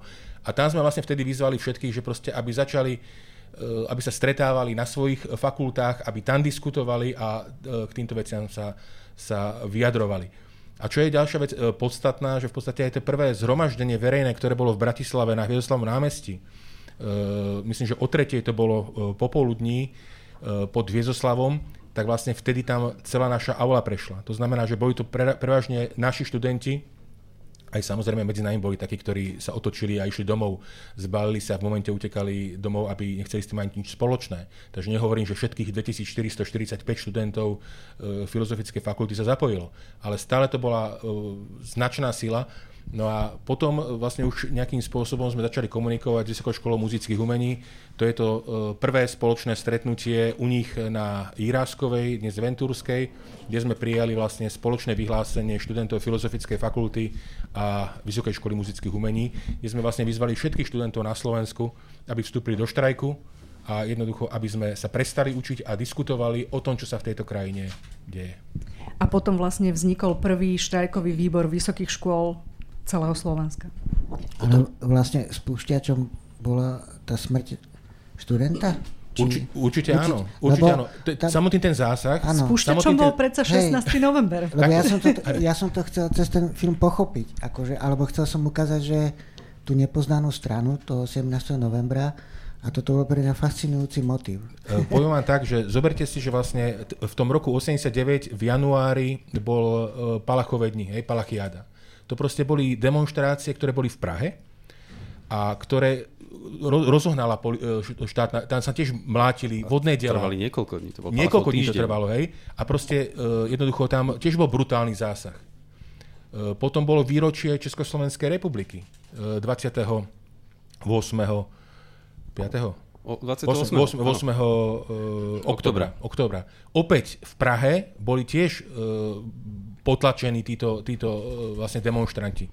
No a v podstate e, to, čo sa stalo na tej národnej tříde, my sme ne, to, to, nemali televíziu, my sme nemali internet, my sme nevedeli, my sme len počuli, čo hlási Slobodná Európa. A keď Slobodná Európa povedala, že tam proste boli brutálne zbytí, že tisíce študentov a jeden z nich zomrel, tak jednoducho to bol taký spúšťač, že jednoducho sme nemohli ako povedať, že nás sa to netýka. Lebo, ja... lebo navyše, my sme si to uvedomili, že to, to isté sa mohlo stať aj nám. Ja by to... som to chcela potvrdiť, eh, lebo eh, vy ste sa pýtali na spúšťač ten celospoločenský, 100% to bolo proste smrť študenta a proste... Takže neboli sme mimo, čo sa týka filmu. Nie, určite, určite to bol ten 17.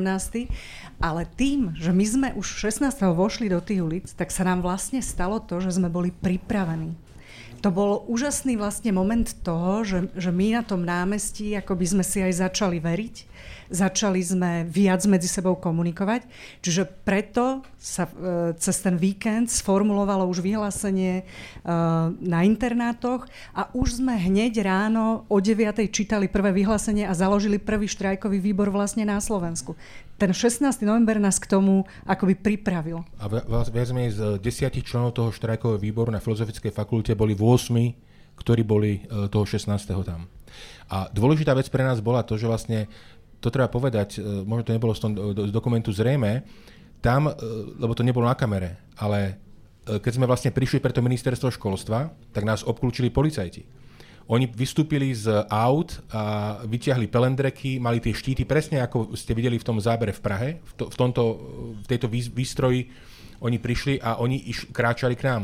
Vtedy vyšiel uh, šlapka, Gejza Šlapka z ministerstva školstva a potom sa oni stiahli. Aha, tak a, ja... a tam sme si vlastne, my sme si potom, uh, keď sa stalo to, čo sa stalo v Prahe, uvedomili, že toto sa mohlo stať aj nám aj nás tam mohli vymlátiť. Hej? Len on, ja naozaj netu, do, dnes netuším, on, on, on myslím, že spáchal samovraždu, uh, uh, alebo neviem, zomrel a jednoducho, čo tam on robil, prečo sme sa ocitli pred ministerstvom školstva. To sú také potom niektoré veci, ktoré doteraz nemáme vyjasnené, lebo my sme naozaj uh, chceli skončiť pri tej Univerzite Komenského a niekto tam povedal, že poďme pred ministerstvo školstva.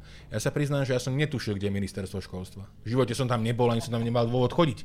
A zrazu sme zistili, že ministerstvo školstva je od nás asi možno 300-500 metrov a sme sa ocitli pred ministerstvom školstva.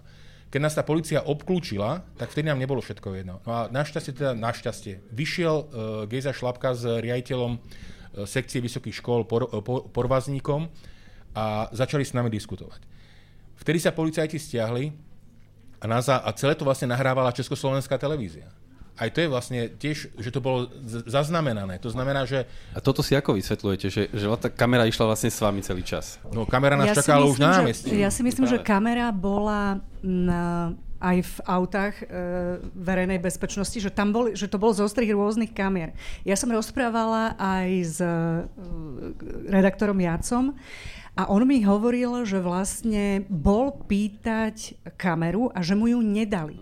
Že ju bol pýtať dvakrát a potom ju odrazu dostal. Že tam je kopec nevyjasnenosti, ktoré keby ste nám pomohli objasniť, no, by to sme boli veľmi aj teraz. Vďační. Pretože on ju dostal, pretože o to požiadala štátna bezpečnosť. Takže vtedy mu tú kameru vlastne e, požičali a on mohol robiť tú reportáž, ktorú robil. Čiže možno, to musí už on povedať, mohol, chcela mať štátna bezpečnosť nielen tie tajné zábery, ale chcela mať jeden aj priamo z toho študentského prostredia, priamo z toho centra, aby možno boli na kamere aj tie e, názory, tí, tí organizátori v podstate, aby to aj procesne potom slúžilo v neskôršom období, k čomu už ale našťastie nedošlo.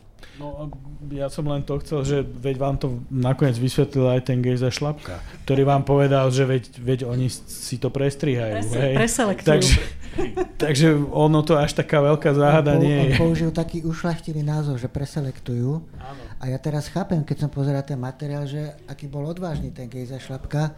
Mal som pocit, že má aj vypité, ako jedna na jednej strane, to neviem, ale a... Bol, bruna, bol, bruna, bol brunátny v tvári. Áno, bol. Lebo bol taký veľmi rošafný, hej, hej, hej. Takže to že bolo čekované vlastne to policiou. Hej. No a preč... ešte, ešte jednu otázku by som mal, že uh, ja som bol na, na tom zhromaždení, ktoré bolo na tom Hviezoslavom námestí a pokiaľ si spomenám, tak aj tam boli ešte policajti so štítmi. A, v, a vtedy som ja mal strach. v ten pondelok. Áno. To som si nevšimol. Je to možné.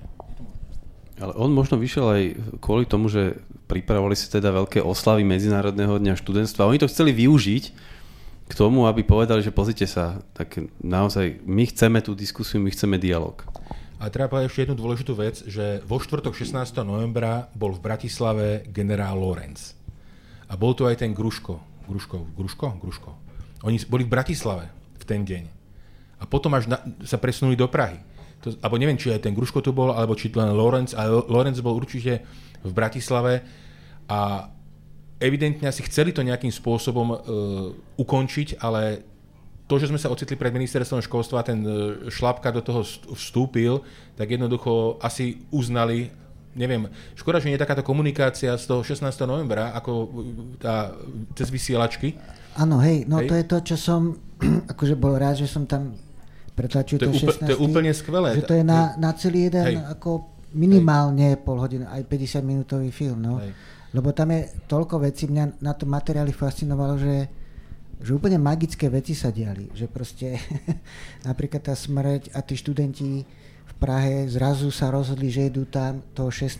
že vznikla nejaká emocia, že, že, ten sem, že už sa diali také veci, ako keby sa už nedali udržať. Proste, že už to tak bupnalo a, a fascinujúce bolo pre mňa, že toho 17.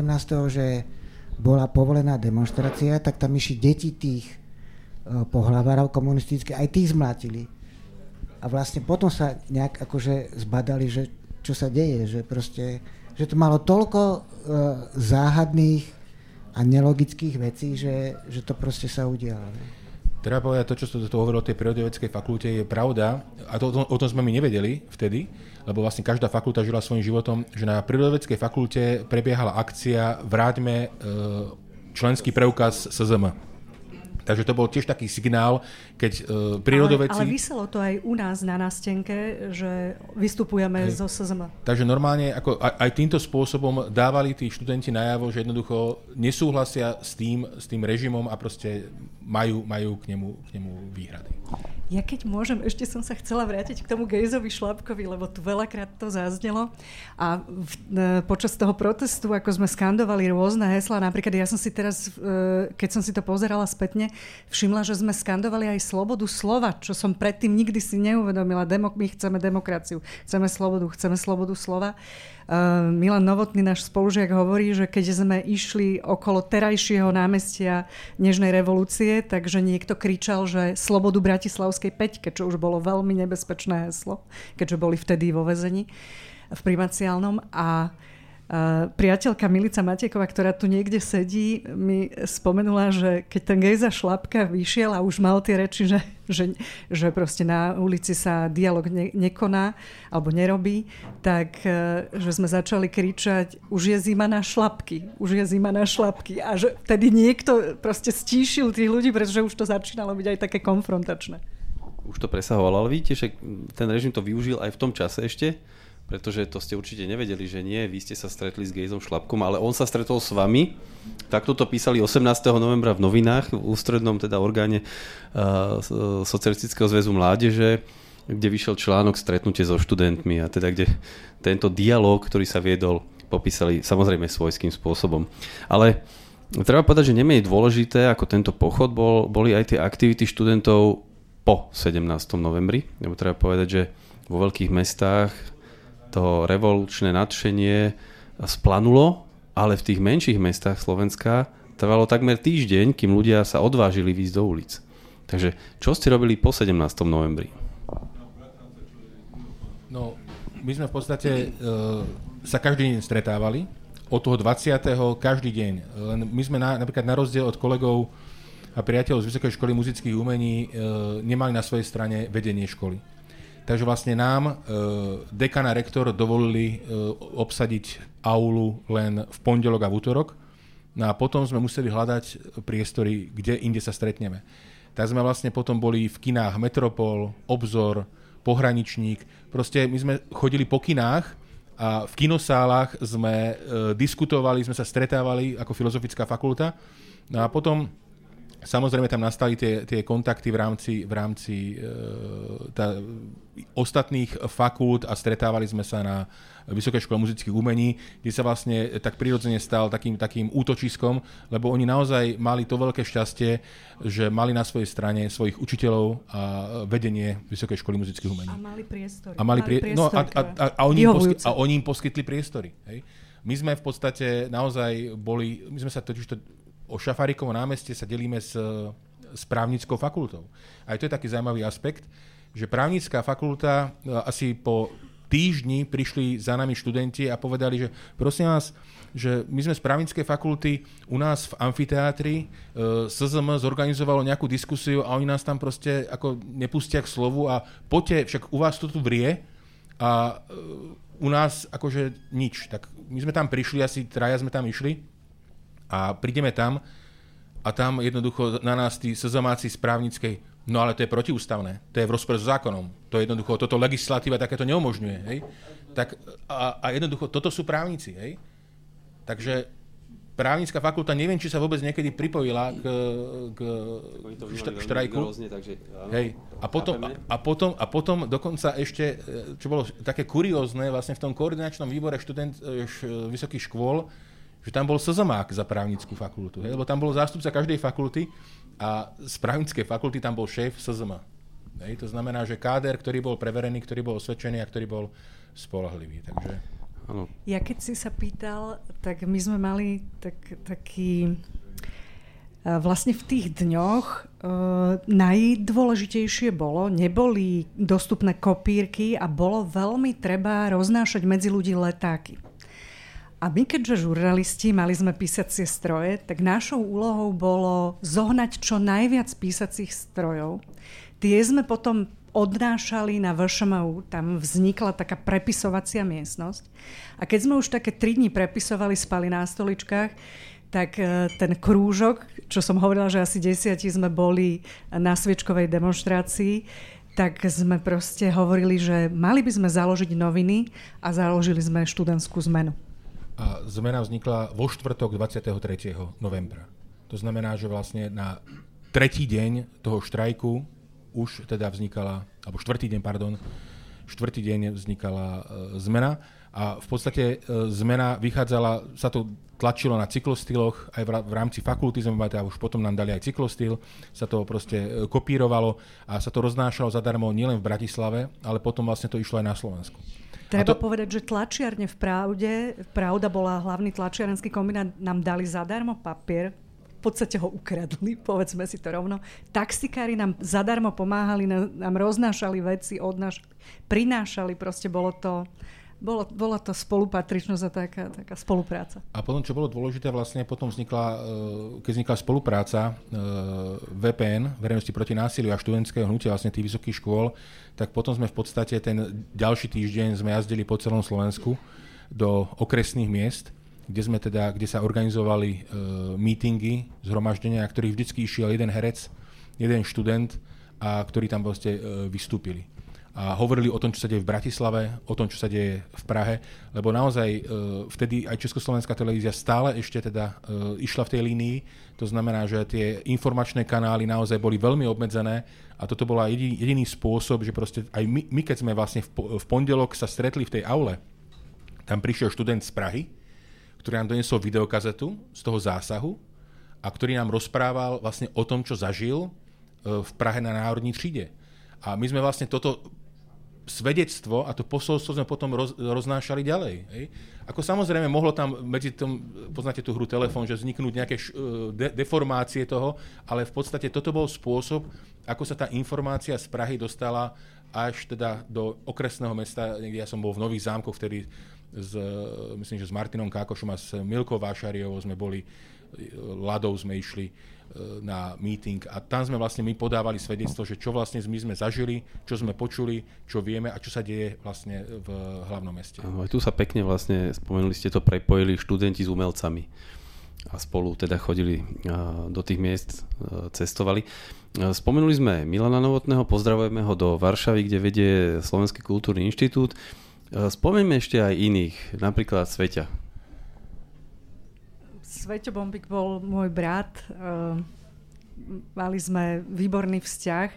Na Margo, ale 16. novembra, keď sa pýtaš, tak musím napríklad povedať, že Sveťo predo mňou tajil, že sa organizuje 16. november a ja som sa to vlastne dozvedela od spolužiaka spisovateľa, novinára Váška Pánkovčina, ktorý deň predtým, ako ten Sveťo odišiel na dva dní na internát, tam prespával, aby sa asi aj vyhol a potom mi povedal, že, že, proste, že ty si to vieš predstaviť, že by nás zavreli oboch, veď mama by to neprežila, že, proste, že to by bolo absurdné.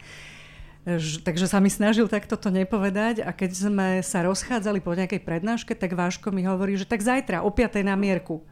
A ja, že OK, nepripisovala som tomu nič nejaké zvláštne, pretože sa mi zdalo, že, že vždy sme sa tak dohadovali, tak zajtra o 4. tam, o 5. A on sa tak na mňa pozera a hovorí, že ty nič nevieš? A ja, že čo mám vedieť? Tak on mi hovoril, že však Sveto to organizuje spolu s ďalšími, že, že toto sa deje a ja som sa takýmto spôsobom, proste sa mu to podarilo utajiť, chránil svoju sestru, mladšiu sestričku a, a proste napríklad tak toľko o Sveťovi. Vojtan ďalší, no samozrejme, my sme sa mnohí nepoznali vôbec, ako som spomínal v úvode napríklad Milan Novotný. My sme s Milanom Novotným v Lani, sme to, keď sme si pozerali ten záznam, tak sme zistili, že vlastne my sme sa v jednom okamihu na Vajanskom nábreží držali za ruku. A dovtedy sme sa nepoznali, lebo proste on bol vtedy, myslím, že tretiak alebo štvrták, neviem, dvakrát tretiak, to je jedno, ale bol o dva roky starší a sme sa jednoducho nemali nejakú príležitosť stretnúť, on študoval úplne iný odbor, e, na Študovej, ja som bol na Gondovej a tam sme sa vlastne chytili za ruky, nejako tak sa, sme sa dostali k sebe a proste odtedy už potom ideme e, celú tú revolúciu, ideme spolu. Hej? Takže to boli také náhodné, náhodné stretnutia niektoré. E, aj v tom dokumente to zaznelo, že mnohé veci sú naozaj vecou náhody. Že nehľadať za tým možno nejakú e, konšpiráciu, nejaký, jednoducho bola to možno náhoda, hej? že proste, že nejaká, aj nejaká uh, dražská sa Áno, to bolo, poved, to, povedala... To, to bolo to, pre mňa nesmierne zaujímavé, to hej. bol vlastne hoax, hej, áno, ktorý hej. spustil tú revolúciu, že, že, že celé ten materiál bol, v podstate ja som sa vrácal cez ten materiál a cez možno vás, ktorí ste na to spomínali, že to bolo obrovská emocia a v podstate na jeden film, keď mi tá matka toho syna, ktorý mal byť akože mŕtvý rozprával, tak to bola trauma, preto ona nechceli ísť pre kameru, že to bola taká trauma pre ňoho a je doteraz. Našli sme len jeden archív, kde povedal, že dotkla sa ma smrť. a že, že to bolo také vybičované e, emócie a proste, lebo nikto nevedel, ako to skončí. A, a to bolo to nebezpečie a to bolo ten môj obdiv tých študentov, že nevedeli nikde sa ne, vtedy sa nevedelo, že jak to skončí. A že to bolo pre mňa to obrovské hrdinstvo. A takže taký jeden okamih vlastne, keď sme, bolo to spomínané v tej dokumente, že vlastne bolo to odvysielané v televízii, reportáž z toho stretnutia z toho 16. My sme sa potom stretli vlastne na internáte na jednej izbe, na malom televízori Tesla pozerali čierno-bielo vlastne aktuality na druhom programe a tamto odvysielali. Sme tam zrazu videli sami seba, ako hovoríme. A teraz sme si uvedomili, že to aj naši vidia, hej, doma Hej? A naozaj, že začali zvoniť telefóny, že mnohí rodičia volali a proste vráca domov, prí domov, neblbní a tak ďalej. Jednoducho oni boli poznačení tým rokom 68 a jednoducho vedeli, že čo, čo nás čaká. My sme to netušili a potom sme sa dozvedeli vlastne, že síce bolo voľno v, v piatok, ale zamestnanci a učiteľia boli vlastne v robote, boli v škole a už tam riešili, že kto, kto koho videl, a z ktorej katedry bol, ktorý odbor študuje, ktorý to je ročník a jednoducho treba ich začať v pondelok e, riešiť.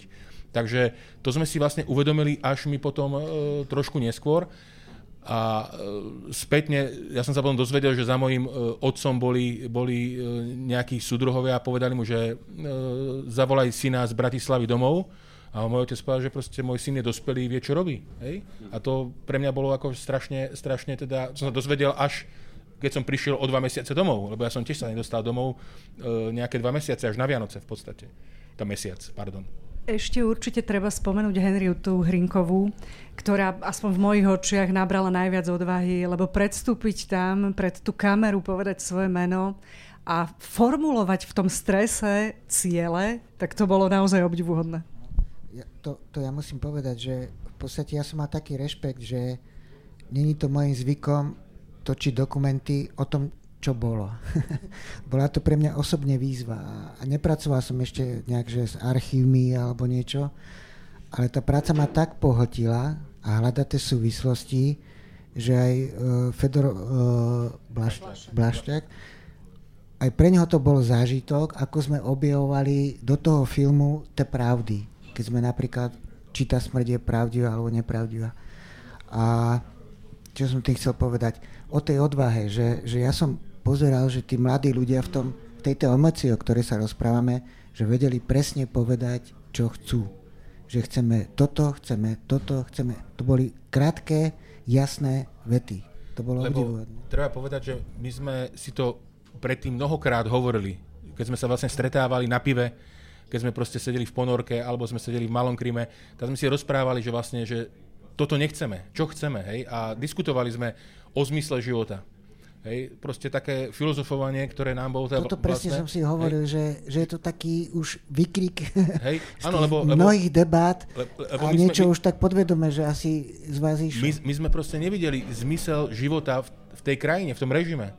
Ako naozaj znie to možno trošku patetické, ale a naozaj e, tá predstava, že v podstate máte naliňaj, naliňajkované, že proste vtedy a vtedy sa človek e, skončí školu, e, sa zamestná, potom bude mať rodinu, presne ako tom bolo v tých básnikoch, hej, že proste, jak mal to jeden ten e, nalinajkované, presne ten svoj život, to bolo, to, a to nebolo, že naša voľba, to nám určil Áno, niekto áno. iný. Niekto Preto iný sa- nám určil, že ako budeme žiť. Preto sa aj ten dokument nezačína faktami, ale tým, že chceli by sme ísť aj niekde inde. Áno. Proste, Hej, že, no, no. že to už bolo o tom chcení žiť inak.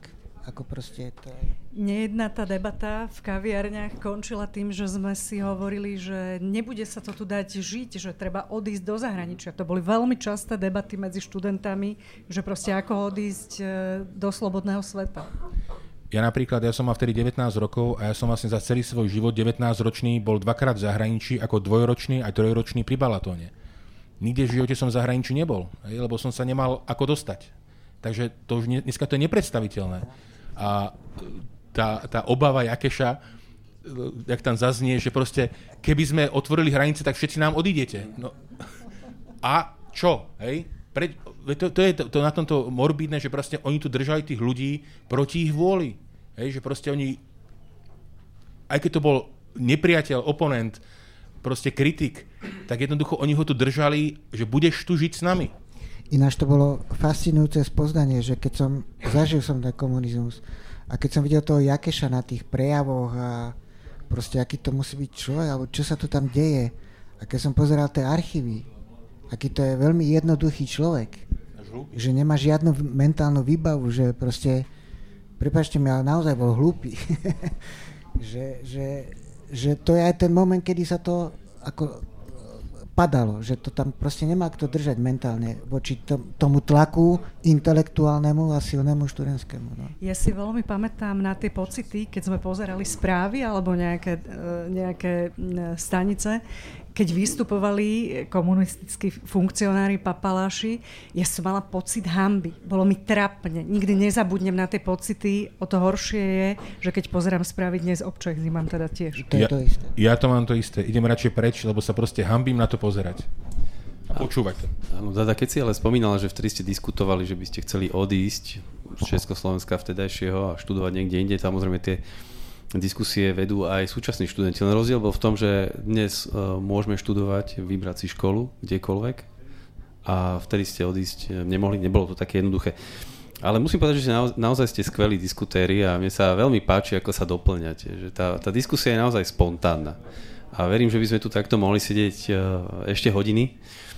Ale máme tu ctené publikum a ja by som rád využil tú príležitosť, že ste tu, že ste takí zdielni a dal im priestor na, na otázky.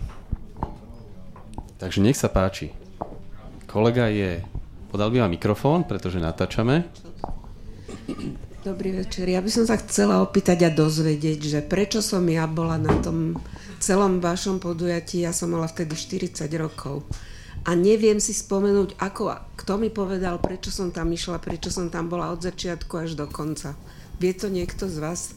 A nebola som ani v EŠTB.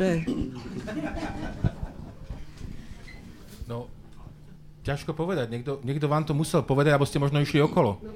Lebo, lebo toto sa napríklad stalo viacerým, že išli uh, z práce, bola tam aj vtedy uh, Mama. paradoxne mama súčasného primátora uh, Matuša Vala, ktorá bola, myslím, že v, neviem, či v akadémii robila, alebo kde robila, neviem, a proste, že išla, alebo doktorantka bola niekde, doktorantka, neviem, a teraz, že išla uh, po námestí a uvidela nás, ako ideme, tak sa k nám pridala. Matúš Valo bol dokonca s ňou, ona s ním bola za ruku. Hej.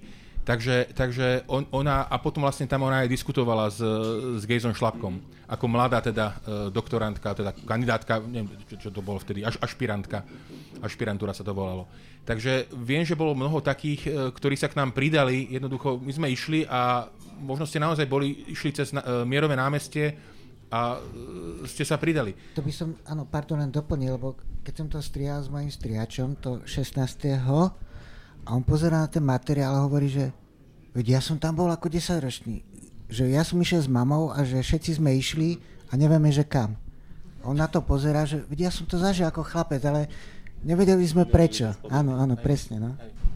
Takže mnoho ľudí bolo takých, ktorí keď sme išli tým mestom, e, sa odvracali, niektorí nás povzbudzovali, to bolo veľmi sympatické, ale jednoducho e, tá šeť toho, taká, taká naozaj, to, to mesto bolo vtedy, nechcem povedať, že hnusné, ale proste bolo také chladné, sivé, špinavé, proste vtedy na námestí, e, dnes, dnes námestie, hlavné námestie, predtým to bolo námestie 4. apríla, akorát bol plot, tam nejaké vykopávky robili, bolo to celé oplotené, také to bolo akože nevľúdne to mesto a jednoducho tí ľudia boli takí tiež zamračení a toto bol taký ten, e, tiež taký, taká moja silná emocia z toho režimu, všetci ľudia boli zamračení a takí nevrlí. Ako nestretli ste na ulici človeka, ktorý by sa usmieval. Hej? Jednoducho tá, tí ľudia boli takí depresívni. Proste vede, jedna generácia vedela, že proste im zničili život, teraz, e, alebo dve generácie možno aj vedeli, že im zničili ten režim život a každý sa staral o seba. Jednoducho, celý ten, e, tá, tá normalizácia bola poznačená tým, že všetci sa utiahli do toho súkromia, a žili pre rodiny. Žili dva životy? Žili, a ta, tam žili taký ten, ten, ten možno autentický život, ale potom v podstate na pracovisku, e, v školách, všade proste boli ľudia, ktorí donášali, ktorí proste bonzovali, ktorí e, v rámci kariéry boli ochotní e, na najbližšieho spolupracovníka donášať. Takže bolo, človek musel byť ostražitý. Ako naozaj to bola zvrátená doba, že plná toho, tej, tej falša, toho pokrytectva, tej dvojtvárnosti. Mm-hmm. Ďakujem pekne. Ja musím povedať, že našťastie to nevieme, prečo ste tam boli. Ja to hovorím iba preto, že keby ten režim padol ešte o mesiac neskôr, tak určite máme vyšetrovací spis, kde budú študenti predvolávaní, aby podali vysvetlenie, že prečo sa zúčastnili, aká bola ich motivácia a zrejme by predvolali teda aj vás a tam by to bolo čierne na bielom uložené v archíve Ústavu pamäti národa. Takže našťastie ten režim padol veľmi rýchlo v nasledujúcich dňoch a štátna bezpečnosť ani iné bezpečnostné zložky to už nevyšetrovali.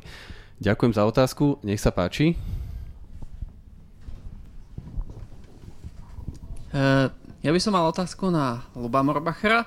Uh, keď som si čítal tlač, či už uh, celoštátnu alebo lokálnu, tak v tých prvých dňoch či týždňoch v súvislosti so stredoškolákmi sa často objavuje takéto, že zobrali ich na diskusiu niekde do telocvične a že teda odsúdila sa demonstrácia, ale že sa snažili akoby tých študentov presvedčiť, že mm, neriešia sa problémy na uliciach, nemusia ísť do, do ulic a tak podobne, že či má osobnú nejakú skúsenosť, že ako sa vlastne to vedenie tých škôl, tej školy jeho snažilo s tými študentami pracovať, respektíve či nejako sa snažilo pracovať. No, m- možno by som to úplne nerád hovoril, ale dobre, poviem to. keď sme prišli do tej, e, do tej telocvične a odmietli sme sa učiť, tak e, najväčšie výhražky zaznievali zo strany e, riaditeľa školy, ktorý bol teda, teda veľmi silný komunista. Musím povedať pre, pre pravdu, že to bol otec hudobníka Mariana Grexu. A ten sa nám teda veľmi tvrdo vyhrážal s tým, že, že sme darebáci, že sa nechceme učiť a robíme to len preto do tohto sa nemáme vôbec čo pliesť, do takýchto vecí. A keď videl, že neúspeje, tak nakoniec povedal, že vaše mamy nohy rozťahovali, aby ste sa sem dostali. A to bolo asi aj dobre, že to povedal, pretože v tom momente sa k tam pripojili aj učitelia, ktorí sa tiež pridali do tej telocvične a potom už sme sa teda vôbec nemohli učiť. Ja keď to ešte môžem do, doplniť za nás, e, za vysoké školy, tak e, bola snaha aj u nás takáto, že v tých prvých dňoch to vedenie hovorilo, dobre, už choďme z tej auly preč, rozíďme sa, choďte všetci na svoje katedry a tam budete diskutovať. Na čo my sme hneď citlivo zareagovali, lebo sme vedeli, v momente, keď rozbijú tú masu študentov a každý, tak začnú proste s nami manipulovať. Takže sme toto prúdko odmietli takým spôsobom, že vlastne sme vyzvali tých učiteľov, e, to bolo vlastne tak, že oni sa nechceli vyjadriť k tomu 17. novembru, a tak sme ich vyzvali, oni sedeli tak hore, ako je aula, tam ten predsednícky stôl, že odíďte. A oni naozaj sa zdvihli z tých vzácných lavíc, odišli a sadli si tam študenti. A teda vznikol ten štrajkový výbor. Ďakujem pekne. Máme ešte otázky z publika? Dobrý večer, ďakujem. Chcem sa opýtať, ja som čítal o jednej publikácii od historika Jana Rychlíka, že údajne išla iniciatíva k slovenskému ministro, ministrovi školstva SSR o tom, že aby odsúdil zásah 17. novembra v Prahe, pretože jeho predchodca Jan Sivák za slovenského štátu neodsúdil tie udalosti, ktoré boli 17. novembra 39 v Prahe. A že aby to ako keby že odčinilo. Že či viete o tom nejakú, akože, že či ta, tak sa niečo udialo, alebo od koho to išla tá iniciatíva, alebo... To som čítal publikáciu od toho pána historika. Určite, ak to Jan Rychlík použil, tak má adekvátne zdroje, lebo naozaj je jeden z tých kvalitných historikov, ktorých tu máme, alebo teda momentálne žije v Českej republike ale priznám sa, že ani ja, ako vím, tak ani Lubo Morbacher túto informáciu nejakým spôsobom nevieme ďalej doplniť. Ale ďakujem za otázku, ste nás inšpirovali.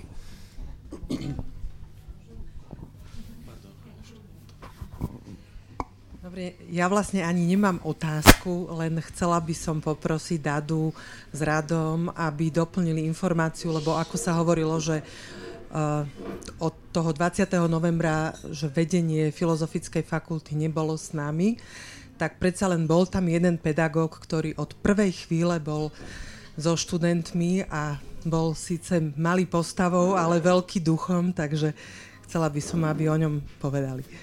Ja som ho už spomenul, bol to Valer Mikula, vtedy odborný asistent, dnes to je vlastne... Profesor. Dnes to je profesor, teda už teda na dôchodku. A Valer Mikula, uh, to je tiež zaujímavé, v podstate sme si to uvedomili my až potom vlastne ex post. On bol naozaj, ak nie prvý, ktorý sa postavil za nás a ktorý v tej aule pristúpil k mikrofónu a ktorý nám vyjadril podporu a postavil sa na našu stranu. A kým my ako študenti sme v podstate riskovali len svoje životy, tak on vtedy mal, bol ženatý čerstvo, mal dve malé deti a bol vlastne odborný asistent, mal myslím 40, okolo 40 mal lebo teraz mal nejako 70, takže okolo 40 Mal dve malé deti a v podstate naozaj pre neho to bolo, to bola iná odvaha, existenčná, hej, on naozaj iná odvaha ako, ako tá naša. My sme nebrali ohľady na nikoho, my sme ani na tých rodičov nebrali ohľady a nemali sme rodiny, nemali sme e, deti, takže toto bolo napríklad, to, to bolo úžasné, že naozaj nebolo ich možno neboli to všetci opäť učitelia, ale našli sa, a bolo ich dosť, ktorí jednoducho e, sa postavili hneď tie prvé dni. A myslím si, že toto je, on je naozaj veľmi skromný človek, a Valer, ale, ale to bol, e, to bol, to, aj to bolo dôležité.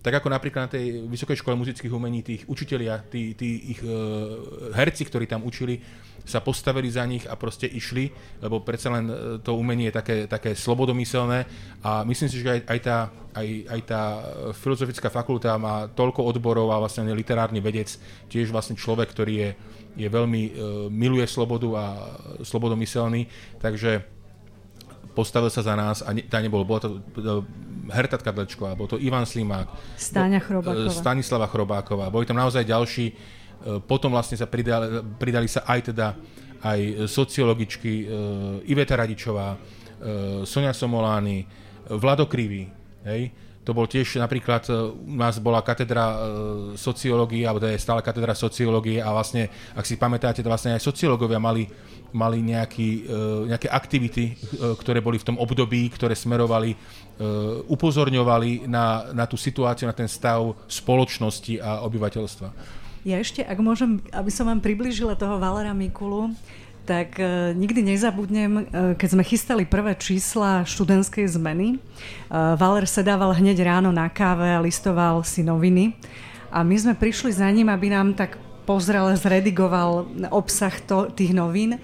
A viem, že, že keďže dlhé roky bol vtedy zakázaný Klementy z Novomesky, napríklad poézia Stamodia, ale iné z, z väzenia, tak sme tam použili báseň Novomeského a Valer to tak listoval a hovorí, toto neviem, prečo sem dávate, lebo táto revolúcia nie je o komunistoch.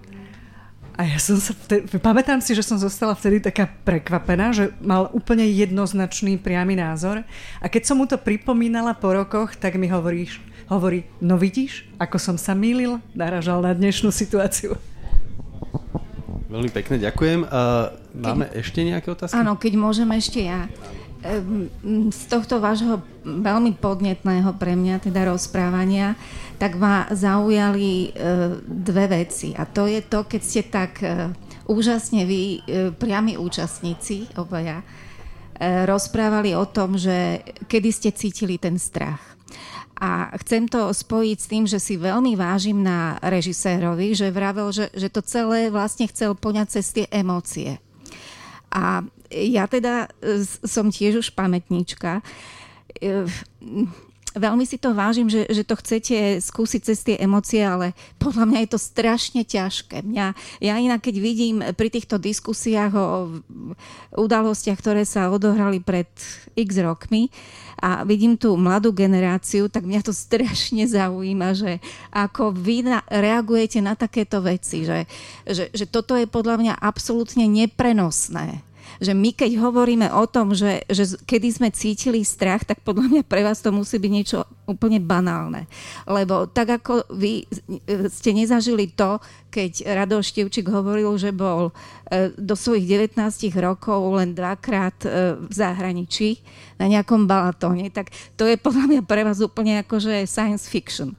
A toto, že, že my sme cítili strach, keď sme tam prišli pred tých policajtov s tými s tými obrannými maskami a s tými prílbami a s tým všetkým a, e, a uvedomili sme si, že presne čo tam ste aj dali do toho filmu z tej národnej triedy, keď tam hovorili tí študenti, že vy nás máte chrániť, že, že vy ste tu že, že na chránenie občanov. A ja som si odrazu uvedomila pred tým policajtom, že, že však že ma má úplne v rukách, že on vlastne je tu pre nejaké úplne iné poslanie a on to teraz môže zneužiť pri tom, pri tom mojom občianstve, že, že ja som tiež ten strach cítila, ale je to...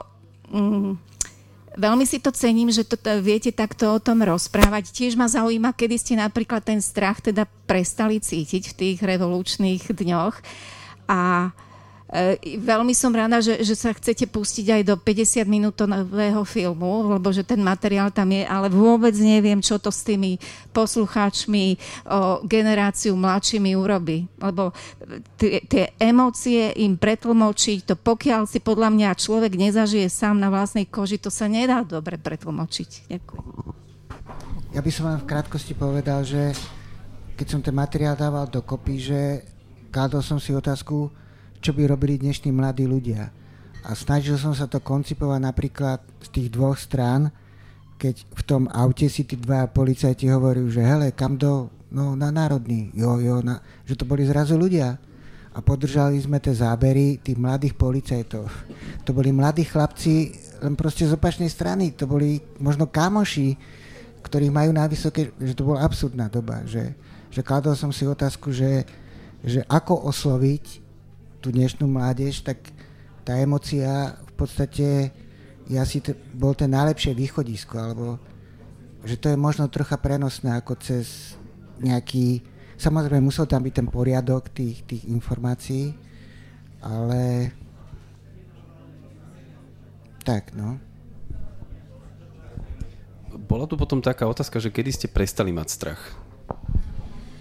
No, ten strach sme mali vlastne aj ten, celý ten prvý týždeň. Ja som potom v podstate uh, prežil asi mesiac na Iráskovej, lebo vlastne my sme mali, vlastne každá fakulta mala svojho zástupcu uh, v tom koordinačnom výbore študentov, takže vlastne sme e, celý deň aj noc boli na, na Iráskovej a bolo to také, a tam tiež napríklad bolo o, o, okamih, zrazu niekto prišiel, že proste v uliciach sú tanky, hej, a idú a smerujú vlastne e, do centra. Hej? Vrtulník raz bol, vrtulník, že aj, nad nami. Aj keď bolo na, na námestí SMP, keď bolo vlastne demonstrácia, tak proste, že sú tam tanky, hej? Ako takéto informácie sa objavovali. Neviem, či to bol niekoho akože žart, alebo proste niekto, to bol zámerne. Opäť fáma, hoax, hej? nič také sa nepotvrdilo, ale je pravda, že vlastne oni boli v pohotovosti, tí vojaci, neviem, dokedy ste boli v pohotovosti. Každú hodinu. A, ale, ale, ale nielen v ten deň, potom ak vlastne celý týždeň. Ja Hej, ale ja som tak mohol akorát pukom hádzať, No. že ja som ani pušku nevidel. Ale, ale čo, čo viem, o tom možno potvrdia uh, páni z Ústav pamäti národa, že vlastne oni mali zakázané vychádzať z kasární a jednoducho treba si uvedomiť aj dôležitú vec. Stále tu bolo, neviem, 100 tisíc sovietských vojakov? Hej? Ako to bolo, to bolo tiež okamih, keď proste my sme nevedeli, čo spravia. Hej? A našťastie teda ten Gorbačov dal ruky preč od toho a vlastne v celej tej, v tej strednej Európe a ten strach, neviem, keď sme, ako, keď sme boli spolu, tak sme ten strach nemali. Ako, to, bol, to bol taký ten, naozaj taký ten, nechcem povedať, že davová nejaká záležitosť, ale proste bolo to naozaj, že to nám dodávalo, že boli sme stále spolu, spolu sme spávali v spacákoch e, na tej Vysokej škole muzických umení a to nám dodávalo takú nejakú, nejaký pocit, pocit istoty a takého bezpečia. Ja, ja to iba doplním o ten historický kontext, že Sovieti alebo tak Gorbačov dal ruky preč od e, Európy už dávnejšie, preto a dobrali do úvahy aj naši komunisti, ktorí sa rozhodovali, že, že ako, či mocensky alebo politicky riešiť túto tzv. krízu z ich pohľadu. A vedeli, že tí sovieti za nimi už nestoja, hoci sú na našom území. Ale nech sa páči, Dada, ty si chcel ja doplniť. Som, víš, ja som len chcela doplniť, že uh, viac ako strach ja mám pocit, lebo my sme podľa mňa už boli po tom týždni tak vyčerpaní a unavení, lebo naozaj sme spali hodinu, dve, tri, proste na stoličkách na, na, tom, na tej Ventúrskej na Vošomovu. Uh, vyrábali sme tie noviny, stále sme prepisovali, akože to už hraničilo s takou únavou, že ja som asi po dvoch týždňoch, viem, že prišla mama, ktorá, ktorej volali eštebáci a ona neverila, že sme ešte živí, tak prišla na tú Ventúrsku nás pozrieť, my sme tam vyšli a nás prosila, aby sme prišli sa domov vyspať. A ja si pamätám oveľa viac ako strach, že ja som, keď som večer prišla domov, najprv som išla ja, potom išiel Sveťo a keď som prišla domov, ja som si láhla do postele a ja som spala v kuse asi 12 hodín. A ja keď som sa zobudila, ja som sa cítila tak na vine, tak na vine, ako už dávno nie, že proste som tam tých mojich kamarátov, spolužiakov nechala, že oni makajú ďalej a ja si tu spím a to bol hrozný pocit. Ja len, eh, keď som ešte vlastne dával dokopy ten film, tak som aj cítil, že aké je dôležité to študentské hnutie, lebo veľa ľudí ani netušilo, že čo sa deje, lebo uh, vyrastali, alebo keď som strihal ten film, ja som pochopil, keď som bol na ZDŠke, troška odbočím, mali sme pracovné vyučovanie a tam sme mali učiteľa, ktorý na pracovnom vyučovaní hovoril, že aká je Moskva super, že má široké ulice a není tam smog ale ten New York je hrozné, tam sú úzke ulice a tam sa ľudia dusia. a že v tomto sú vychovávaní tí ľudia nejak podved, podprahovo, podvedome a, a prelomiť toto podprahov za povedomosť niektorých e, veľa ľudí mohli len tí študenti to emóciou, že, že až potom sa pridávali vlastne e, robotníci a tak že to bolo veľmi ťažké to mentálne troška aj prehodiť. No, treba hlavne povedať, že naozaj e, tí robotníci a všetci mohli o niečo prísť. Hej? Že proste oni mali istoty, že, oni, že, má, že má prácu, má príjem, má kde bývať a tak ďalej, má rodinu. To znamená, že nemoh, nemôžete čakať od človeka, ktorý je na tom režime závislý, že e, sa proti tomu režimu postaví.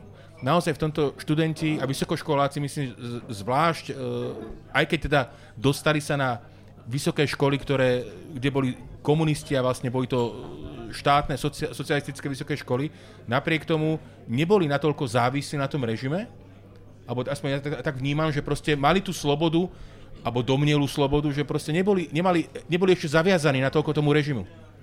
Hej, to znamená, že nemali, ako hovorím, o čo prísť. Ono to bolo aj tým, že to, to študentské hnutie bolo, bolo dynamické a štátna bezpečnosť to ťažko monitorovala, pretože aj tie informácie sa vymenali.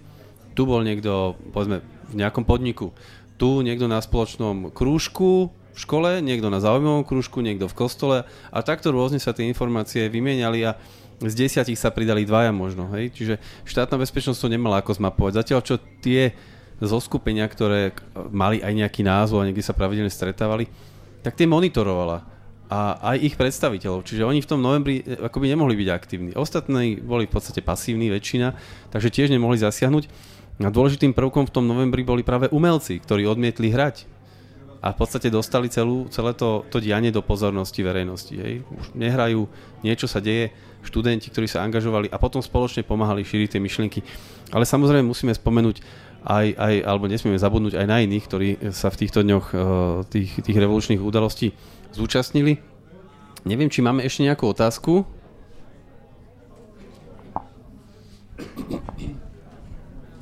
Čiže ja by som sa možno ešte spýtal, mňa by zaujímalo, ono sa to tu tak okrajovo spomenulo aj by som nadviazal na to posledné, e, či a ako sa k vám dostávali informácie napríklad e, z Polska a Maďarska, ono sa to tu e, spomenulo, predsa len bolo to niečo liberálnejšie režimy oproti nášmu.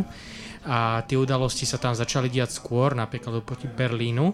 A či ste to nejako reflektovali ako študenti, prípadne ako ste si to interpretovali keď ste videli, že veci sú tam v pohybe a povedzme ten sovietský zväz alebo Moskva ako si na to laxne reaguje a v podstate, že nejaký tlak z ich strany nezas, nenastáva a či vás to nejakým spôsobom pozbudilo v tomto smere? No, treba povedať ešte jednu veľkú výhodu Bratislavy, ktorá mala oproti zvyšku Slovenska a to bola rakúska televízia. Takže to je ďalší okamih, povedzme, že ľudia, ktorí prišli študovať do Bratislavy, tak mohli aj na tých, v tej Mlínskej doline e, na tých štúrákoch chytiť rakúsku televíziu. Takže tam sme v podstate videli, čo sa deje okolo, čo sa deje vlastne aj v Polsku, aj v Maďarsku. Niečo samozrejme bolo aj z našich, z našich, e, našej televízie, československej televízie, o niečom informovali, hovorím, tie, tie sovietské časopisy ako Týždenník aktualít, čo je zaujímavé, že napríklad uh, v Česk- neviem, či si to pamätajú ešte ľudia, ale vtedy tu bol ešte jeden kanál, okrem e, Československej televízie 1 a 2, a to bol uh, jeden kanál, kde vysiala uh, pre sovietských vojakov. To bolo bol, normálne, že tam, tam bol nejaký, nejaký, to bol nejaký sovietský kanál, ktorý sa dal chytať, uh, najmä tam, kde boli posádky, najmä na strednom Slovensku okolo povedzme, Sliača. Takže uh, aj to, na, neviem, či to na, na, cez satelit nešlo, alebo proste bol to nejaký taký kanál, ktorý sa dal, dal sledovať. Ale e, toto boli podľa mňa tie, tie hlavné, hlavné e, zdroje, e, tá rakúska televízia a Slobodná Európa, Hlas Ameriky. E, to boli jednoducho, ako to prestali rušiť, tak sa to dalo chytať na obyčajnom tele, rádii a jednoducho tam človek počúval. Aj tam sme sa napríklad dozvedeli, že Milan Kňažko odovzdal, vrátil titul zaslúžilého umelca, podpísal e, niekoľk viet, to ešte bolo niekedy v júni. Hej? A ďalší samozrejme. Takže to boli také tie informačné zdroje. Nebolo ich veľa, ale... A treba povedať, že pochod študentov je jedna z tých udalostí, kedy sa tie, tie také malé dejiny, ten pochod študentov stávajú súčasťou veľkých dejín. A za to vám patrí vďaka.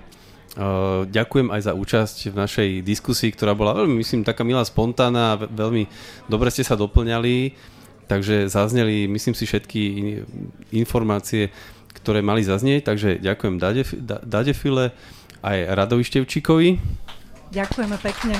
My ďakujeme za pozvanie. Ďakujem tiež režisérovi Jarovi Vojtekovi. Historikovi Ústavu pamäti národa Ľubovi Morbacherovi. No a takisto si dovolím poďakovať aj vám, nielen, že ste vydržali, ale aj, že ste naozaj našu diskusiu obohatili dobrými otázkami a dobrými podnetmi. A aby som sa vám za to oplatil, tak si vás dovolím pozvať, ale až zajtra, na spomienkové podujatie pri tabuli venovanej pochodu 16. novembra ktoré sa uskutoční teda o 10. hodine pred univerzitou na Šafarikovom námestí. Ďakujem a pekný večer ešte. Pekný večer.